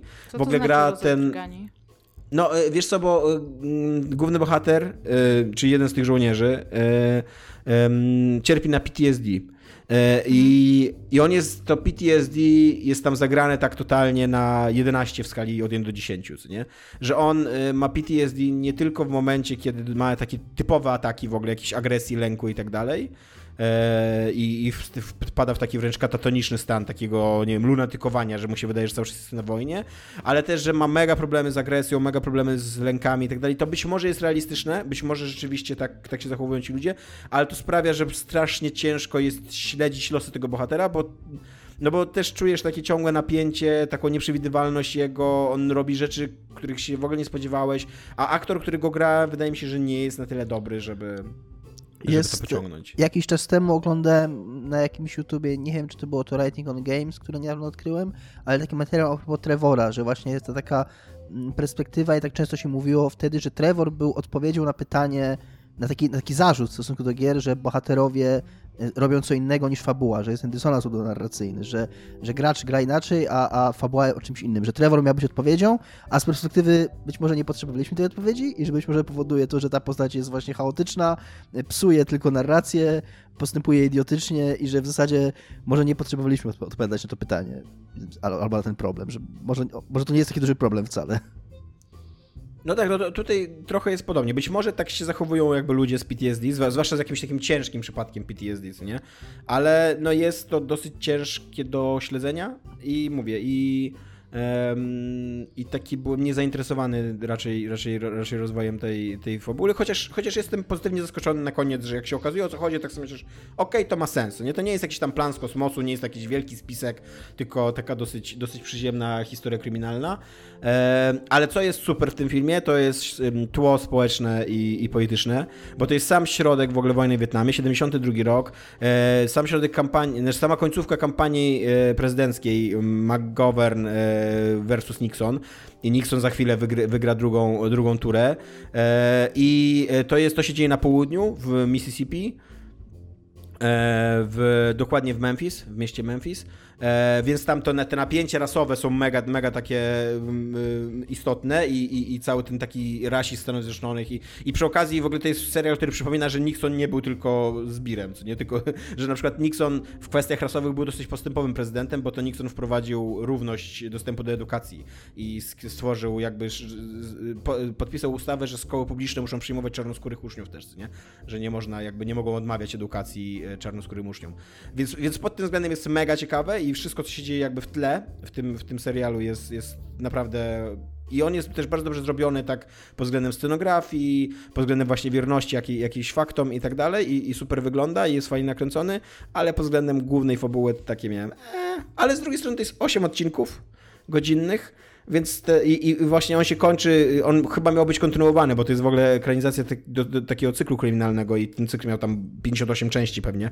E, on miał być kontynuowany, ale chyba nie oglądał się na tyle dobrze, żeby go kontynuowali, I, ale e, kończy się w takim fajnym momencie, że właśnie, że widać, że jest otwarcie na drugi sezon, ale jest takie, otw- to otwarcie na drugi sezon sprawia, że po prostu zakończenie historii pierwszego sezonu jest w miarę otwarte i takie nieoczywiste i ci bohaterowie tak zostają trochę porzuceni przez tą historię, to jest nawet spoko, jakby tak nawet, nawet czerpię z tego pewną satysfakcję, że, że no nie wiem, co się z nimi, nie wiem, co się z nimi wydarzy, nie wiem, nie wiem, czego oni się nauczyli, czy się czegoś nauczyli, czy nie i, i, i tak dalej, więc takie siedem na dziesięć bym powiedział z ambicjami, jakbyście chcieli spróbować, serial nazywa się Zamęt, powtórzę raz jeszcze, Quarry po angielsku, eee, to jest... Na H B O Go. Na H B O Go, tak, więc... więc to się dzieje mi ostatnio, ponieważ nie gram, to oglądam i czytam. I mamy jeszcze na koniec pytanko od y, słuchacza. Fischer pyta. Fischer już jest chyba jedyną osobą, która nas pyta o cokolwiek. Dawno w ogóle nie mieliśmy sekcji pytań. Co sądzicie o projekcie Legendy... Słucham? Dziękujemy, Fischer. Co sądzicie o projekcie Legendy Polskie zrealizowanym właśnie przez Bagińskiego, realizowanym właśnie przez Bagińskiego oraz filmie Płacisz i masz przy współpracy z Allegro? W planach wciąż jest pełnoprawny film, a być może nawet cała seria oparta na tym pomyśle. Czy słyszeliście w ogóle o tym projekcie? Widziałem ja tylko, ty, tylko dlatego, że nazwisko Bagińskiego mnie padło, to o nim słyszałam, ale nie byłam zupełnie zainteresowana i nie jestem z nim wciąż bardzo ja zainteresowana. Ja widziałem chyba tylko jeden ten odcinek, jeżeli tak można powiedzieć, bo to są reklamówki takie bardziej niż, niż nawet filmy krótkometrażowe, chyba z Twardowskim i wydawało mi się to strasznie słabe, tak, na takim, jak mówią młodzi ludzie, cringe'u to oglądałem i nie mam żadnych pozytywnych emocji z tym związanych raczej, także obejrzałem to, bo się wtedy o tym mówiło, miałem takie już w trakcie oglądania tego było mi ciężko przez to przebrnąć, a to nie jest długie dzieło kinematograficzne i mam bardzo negatywne odczucia i w ogóle przez to nie śledzę, ani mnie nie interesuje, co się z tym projektem dalej dzieje.